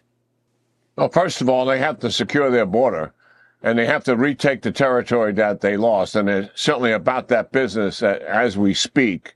And it was quite stunning the fact that they lost control of that border and Hamas was able to attack in the communities. And I think psychologically, you know, the Israeli people probably feel quite vulnerable in a way that they haven't in the past. You know, it, it's not that they get numb by rocket and missile attacks, but they have a lot of confidence in Iron Dome's ability to deal with all of that. But now attacks in their homes and then taking scores of them hostage, entire families, uh, that's something that they have not seen uh, in some time here. In the back of their mind, Brian, they know full right. well that sitting up there in Lebanon is Hezbollah 130,000 plus rockets and missiles, longer range, more precision, and more lethality that can reach most of Israel. They do not want Hezbollah into this operation. Right. Iran is behind this. They scored a strategic victory here. What is that victory? The normalization of relations between right. Saudi Arabia and Israel is on hold. That is for sure. I don't think it'll go away, but it's obviously going to be delayed rather significantly as a result of this.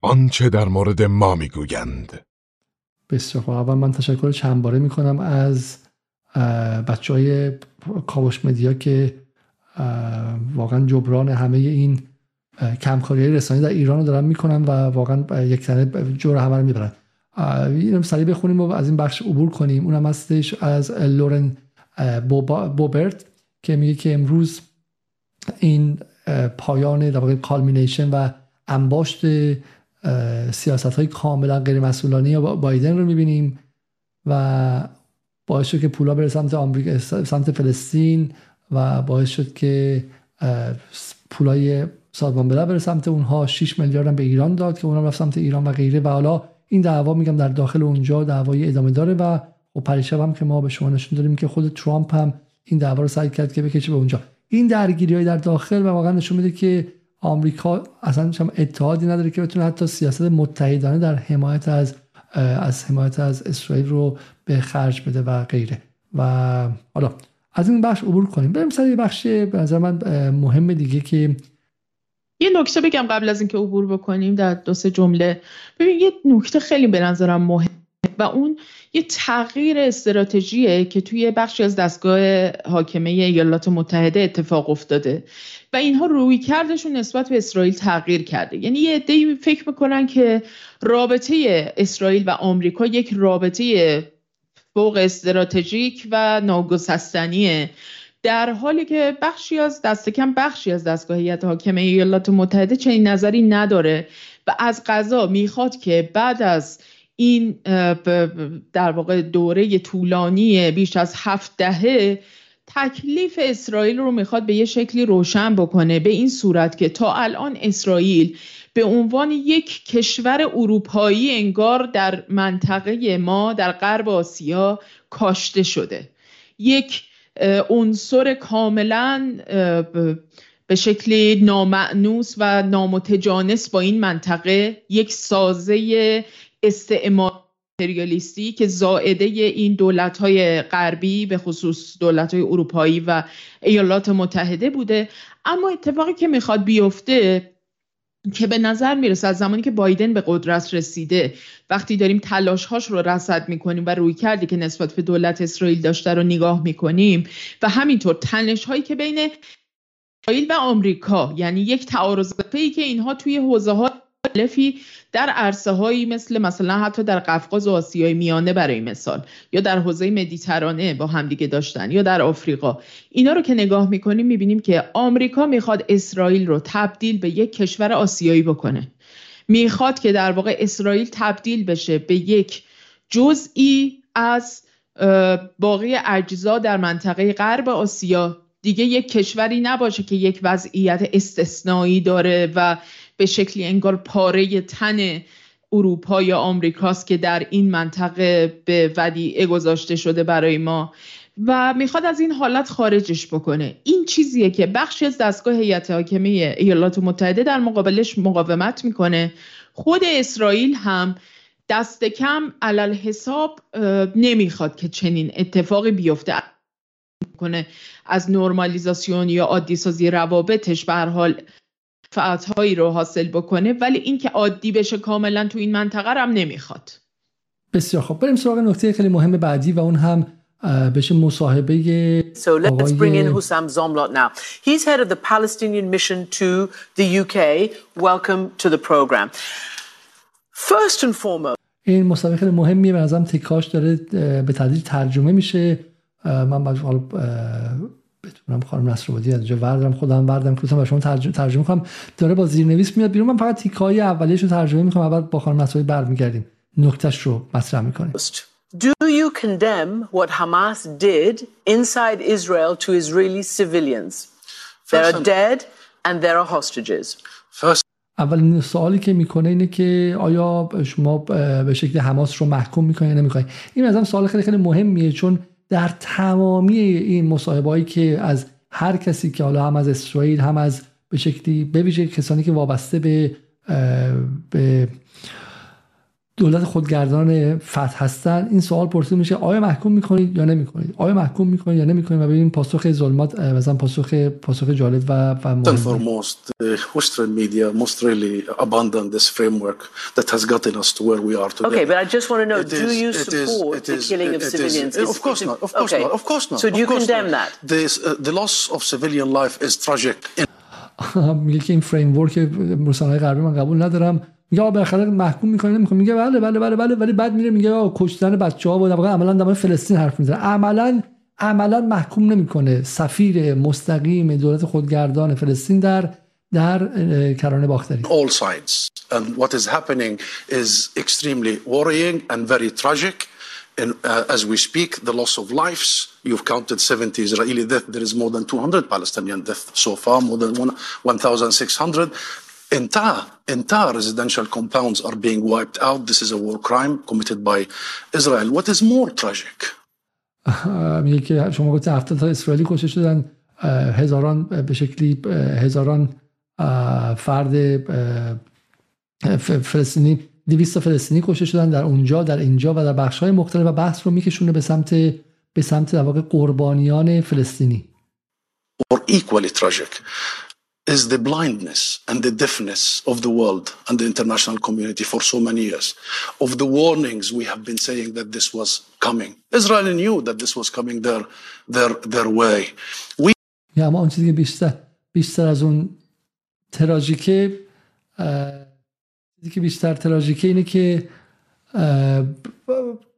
کوری و کری جهان به, به مسئله فلسطینی ها و اینکه کلا به شکلی میگه ما رو فراموش کرده بودن سالها و اصلا دیگه ذره به این قضیه توجهی به خرج نمی‌دادن. و این خیلی نکته مهمی در فضای سنگینی که درست کردن پرچم اسرائیل روی سر ساختمون های ساختمون شماره ده نخست وزیری در انگلستانه در اونجا روی پارلمان آلمانه و دارن یه فضای به شکلی مکارتی درست می‌کنن که کسی جرأت نکنه نطق بکشه و ذری به عبارتی جرأت نکنه که اسرائیل رو نقد کنه. و با این حال اومده اینجا و داره میگه اصلا این خبرها نیستش. اینجا به این شکل نیست و و ما نه فقط حالا محکوم نمی کنیم کاری که حماس کرده رو مستقیم بلکه از این به فرصت استفاده می‌کنیم در مورد جنایات اسرائیل حرف بزنیم. The National Movement of Palestine, the PLO, have found a different path 30 years ago. We have committed to what the world asks us. Recognize Israel, commit to negotiations and nonviolence, and to international legitimacy and resolution. Israel was expected to do one thing only roll back its occupation, stop its colonial settlement expansion. Not one day it did so, killing the, prospect, the prospects of a two state solution. And the world was expected to do one thing, Christian uphold international law equally on everybody, on Ukraine, on Palestine. And the world fails to do that. So now no what? accountability. Now این خیلی نکته جالبه میگه این دنیا همون جهانی که بهش اشاره می‌کنن جهانی که تو ایران هم این غربگراها مرتب دنیا دنیا می‌کنن میگه که فلسطین همه از اسلو به بعد از همه این سالها تمامی تعهدات خودش رو انجام داد. ما که به ویژه در به شکل این دولت خودگردان که دیگه واقعا دست سنگ تموم گذاشتیم و چیزی رو کم نداشتیم. و اسرائیل مرتب اومد شرک سازی کرد مرتب اومد. همه قوانین به هم زد. قطعنامه های سازمان ملل و شورای امنیت رو یکی پس از دیگری نابود کرد و غیره. و و هیچ کس بهشون به شکلی ذره نقد هم بهشون نکرد و و غیره. برای همین برای همین این دنیا وایستاد و ذره accountability نداره. این در واقع ذره پاسخگویی نداره. همون چیزی در جمهوری اسلامی میگن که پارسال پاسخگویی نداره شهروندان رو تو خیابون کشت و غیره. در این جهان اینها میگه آقا شما خودتون اومدین و اسلو بر ما تحمیل کردین. بعد از اون به ما تحمیل کردین که دولت خودگردان اینجا باشه اونجا باشه. خب و اسرائیل هر روز هر روز تعهدات خودش رو زیر پا گذاشت همونطور که آمریکا تعهدات خودش رو برجام زیر پا گذاشت خب و کسی هم براش ذره اهمیت نداشت برای همین برای همین ادای به شکلی قانون و قانونی بودن برای ما در نیارین و از خشونت و از این حرف برای ما حرف نزنید Every single political avenue is blocked. هر گونه خیابان سیاسی بسته است. Like the ICJ, the International Court of Justice. You've heard what the US said yeah, or the yeah, UK but, said. I want to know what happens So- now. What happens now? it's There's a a, war. That a Israel has declared after Palestinian militants, who are, I don't think you're friends. Hamas is not a supporter of the Palestinian Authority. There's a war, And you, as you say, there's going to be a massive escalation. There, there is a war. You see, we're having this conversation because Israelis have seen what they have seen today, but my people see this every day every single day. Palestinians are targeted, killed, arrested, rounded, their land is confiscated, their holy places are desecrated. Not only Muslims, but Christians. You have been following what is happening in the Al-Aqsa Mosque and in our uh, uh, Christian uh, churches, the spitting on uh, Christian worshippers. Our people have been seeing apartheid being enforced on them over the last years, and the land is being taken, and the hope for a political solution that will fulfill their rights dissipating the floor. This is what we need to discuss. فقط هم فقط هم بحث به شکلی این حسام زملت نیستش. اگر برین و مصطفی برقوسی رو ببینید خب اون حتی از این هم تندتر حرف می‌زنه. ولی نکته جالب اینه که نظر شما در این چیه؟ خیلی خبر متفاوتیه دیگه. یعنی ما توقع داشتیم که الان شکلی خودگردان بگه که نه ما خشونت علیه اسرائیل رو محکوم می‌کنیم اما ولی زبان خیلی زبان تندیه. خانم نصر این اتفاق جدیدی است. درسته؟ تقریبا می‌تونیم بگیم که اتفاق جدیدیه. یعنی در این اشل اینکه اینقدر متعدد باشن سخنگو... کسانی که در واقع به شکلی به عنوان یا سخنگو... سخنگویان خودگردان وارد عرصه میشه. در مورد اسرائیل با این سراحت اظهار نظر می‌کنن این خب جدیده. و اینکه رسانه های جریان اصلی غرب و که عمدتا البته باید اذعان بکنیم به این قضیه که عمدتا زیل در واقع جریان دموکرات ها هستند به شکلی لانسه کننده خطی هست که هستن که داره از سمت دموکرات هایی که در قدرت هستن داره میاد.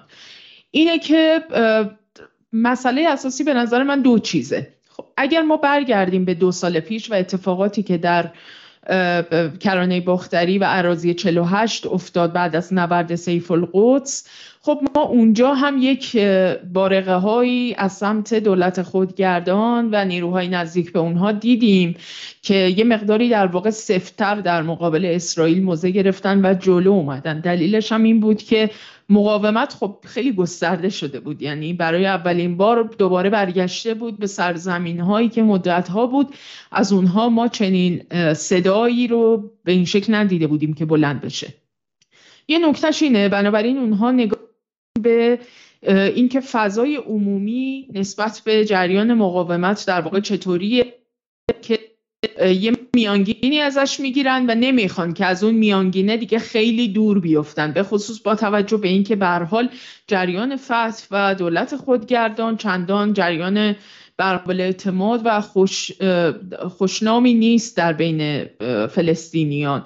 هم از منظر فساد تشکیلاتی و فساد درونی که دارن و هم از نظر خط سیاسی و استراتژی که دنبال می‌کنن به عنوان یک جریانی که به حال به سازشکاری در خط در بین در نیروهای فلسطینی شهره هستن. از این نظر خب اونها می‌خوان که در واقع از این فضای عمومی خیلی دیگه جا, نیف... جا نمونن. این یه نکته است. نکته دوم ولی به نظر من با توجه به این که عمدتا رسانه های نزدیک به دموکرات ها دارن این صدا رو از سمت دولت خودگردان منعکس می‌کنن اینه که برمیگرده در واقع به همون سیاستی که دموکرات ها به طور خاص و کابینه بایدن دنبال می‌کنن از زمان روی کار آمدنشون. و اون همینه که به شکل خیلی جدی بایدن و هم در واقع کسانی که هم نظر او هستن در آمریکا پیگیر مسئله حل مسئله یعنی مناقشه فلسطین و اسرائیل در یک چارچوب دو دولتی هستن. برای اینکه در واقع چنین وضعیتی در واقع به وجود بیاد و چنین وضعیتی ایجاد بشه طبیعتا اونها ترجیحشون اینه که به حال بتونن یکی از جریانات فلسطینی رو که بیشتر با اونها در واقع همخانی داره با سیاست اونها اون رو در واقع بتونن عمده و برجسته بکنن. خب برای این کار از می‌خوام. خب برای این کار اونها دارن که چهره دولت خودگردان و جریان فتح رو به شکلی در افکار عمومی مردم فلسطین بازسازی بکنن. یعنی در واقع یه جور اصطلاح ریبرندینگ یا یک جور بازسازی یا احیای جریان فتح به نظر می‌رسه که فرصت مناسبیه که توی یه همچین شرایطی که مخصوصا عمده در واقع تمام جریانات مقاومت فلسطینی و مردم تمام جهان عرب و مردمانی که حامی حقوق فلسطینیان در منطقه هستن به شکلی اومدن پای این قضیه و دارن بی قید و شرط از فلسطین حرف می‌زنن و دفاع می‌کنن در واقع بتونن به شکلی حمایت خودشون رو به این صورت نشون بدن تا بتونن در واقع اون اعتبار از دست رفته رو تا یه حدی به حال به جریان خودشون برگردونن که اگر پروژه دموکرات ها جلو رفت و پروژه در واقع اون راه حل دو دولتی به سمت محقق شدن بره دولت خودگردان از منظر آمریکا گزینه بهتری برای نسبت به هر کدوم از دیگه جریانات دیگر مقاومت برای این هستن که به شکلی نمایندگی بکنن اون دولت فلسطینی رو. اینه که به حال به نظر می‌رسه که تا یه حدی همچین پشت سر این بسیار عالی بسیار عالی. خلاصه خلاصه کنیم که دیگه واقعا دیگه دیره و نکات رو اگه بتونیم یه خورده تلگرافی بگیم. اگرچه من فهم خواستم این فیلم رو به شما نشون بدم اگر بتونم همین الان فیلم رو در آوردم چون چیزی که واقعا مشکوک می‌کنه آدم رو در اینجاست. بله. چیزی که مشکوک می‌کنه According to reporting by Al Jazeera, the leader of Hamas has said the group is on the verge of a great victory. بسیار خب فقط مثلا زملود در مثلا یه اتفاق استثنایی مثل کریس امانپور نیستش. آقای فرید زکریا که به نظرم به شکل بخش امنیتی خیلی جدی محسوب میشه در رسانه CNN زکریا هم از به شکلی از برقوسی صحبت می‌کنه. For the Palestinian government. which is in control of parts of the West Bank but does not control Gaza. Uh, welcome, Minister. I again want to just make sure that viewers understand that the Palestinian Authority has been an opponent of Hamas, so you are not. اولا زود عذرخواهی میکنن که اینا با حماس یکی نیستن فکر نکنید ما تروریست رو آوردیم از آمریکایی عذرخواهی میکنه All that said, what is your reaction to what you have seen so far? میگه ریاکشن شما چیه؟ Well, first of all, I am not uh, part of the Palestinian Authority. As a matter of fact, I represent a democratic Palestinian movement called Palestinian National Initiative, which is non-Fatah. Uh, yes, uh, maybe Hamas did not recognize Israel, but the PLO did, and the Palestinian. و اینم داره میگه میگه که حماس ممکنه که به رسم نشناخت ولی PLO دید ما دیدیم و بقیه‌اش گوش کنیم. What did they get? Nothing. چی گرفتن در جواب؟ هیچی.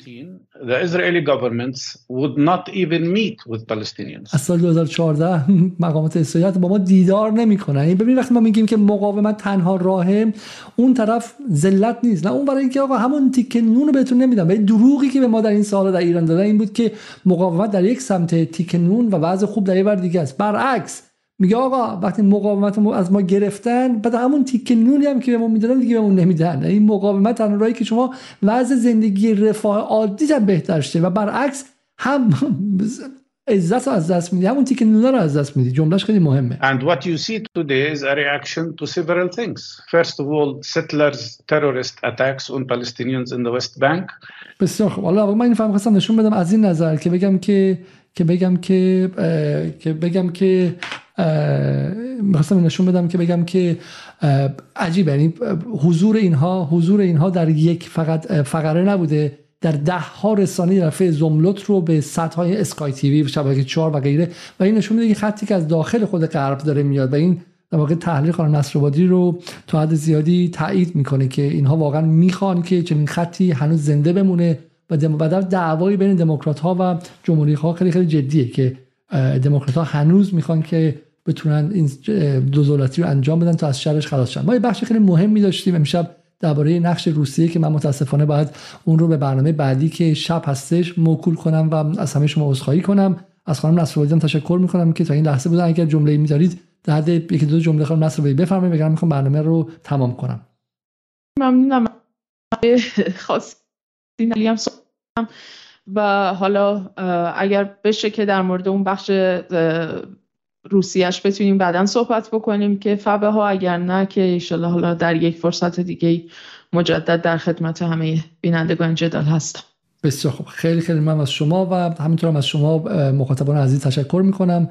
امیدوارم که بتونیم خیلی خیلی زود این حدودا 4 5 ساعت آینده با یک بسته جدید در کنار شما باشیم. مثل همیشه من تقاضا می‌کنم که اونم در این روزهایی که احتمالا اغلب برنامه ما در یوتیوب به خاطر همین که به موضوع حساس فلسطین و اسرائیل می‌پردازیم از نظر درآمدی درآمدی نداره و monetization ش بسته میشه. ممنون میشم که از ما حمایت کنید. حتما قبل از رفتن برنامه رو لایک کنید و نکته پایانی این که ما به حدود 45 هزار رسیدیم.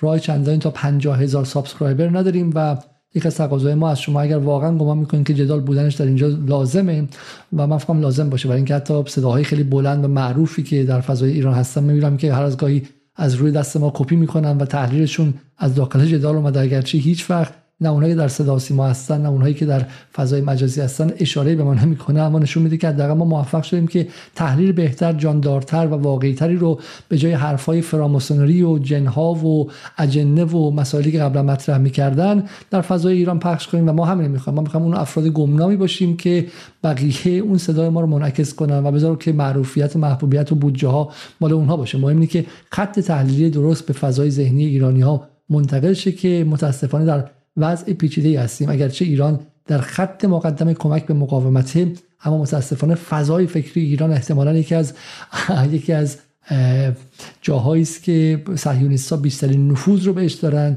و هر از گاهی از داخل ایران از خانواده ها و اطرافیانمون چیزهایی میشنویم که باور کردنی نیست. امیدوارم که در بسته بعدی من بتونم بخشی از این شبهات رو جواب بدم. تا برنامه دیگر خدا نگهدار و تا به زودی.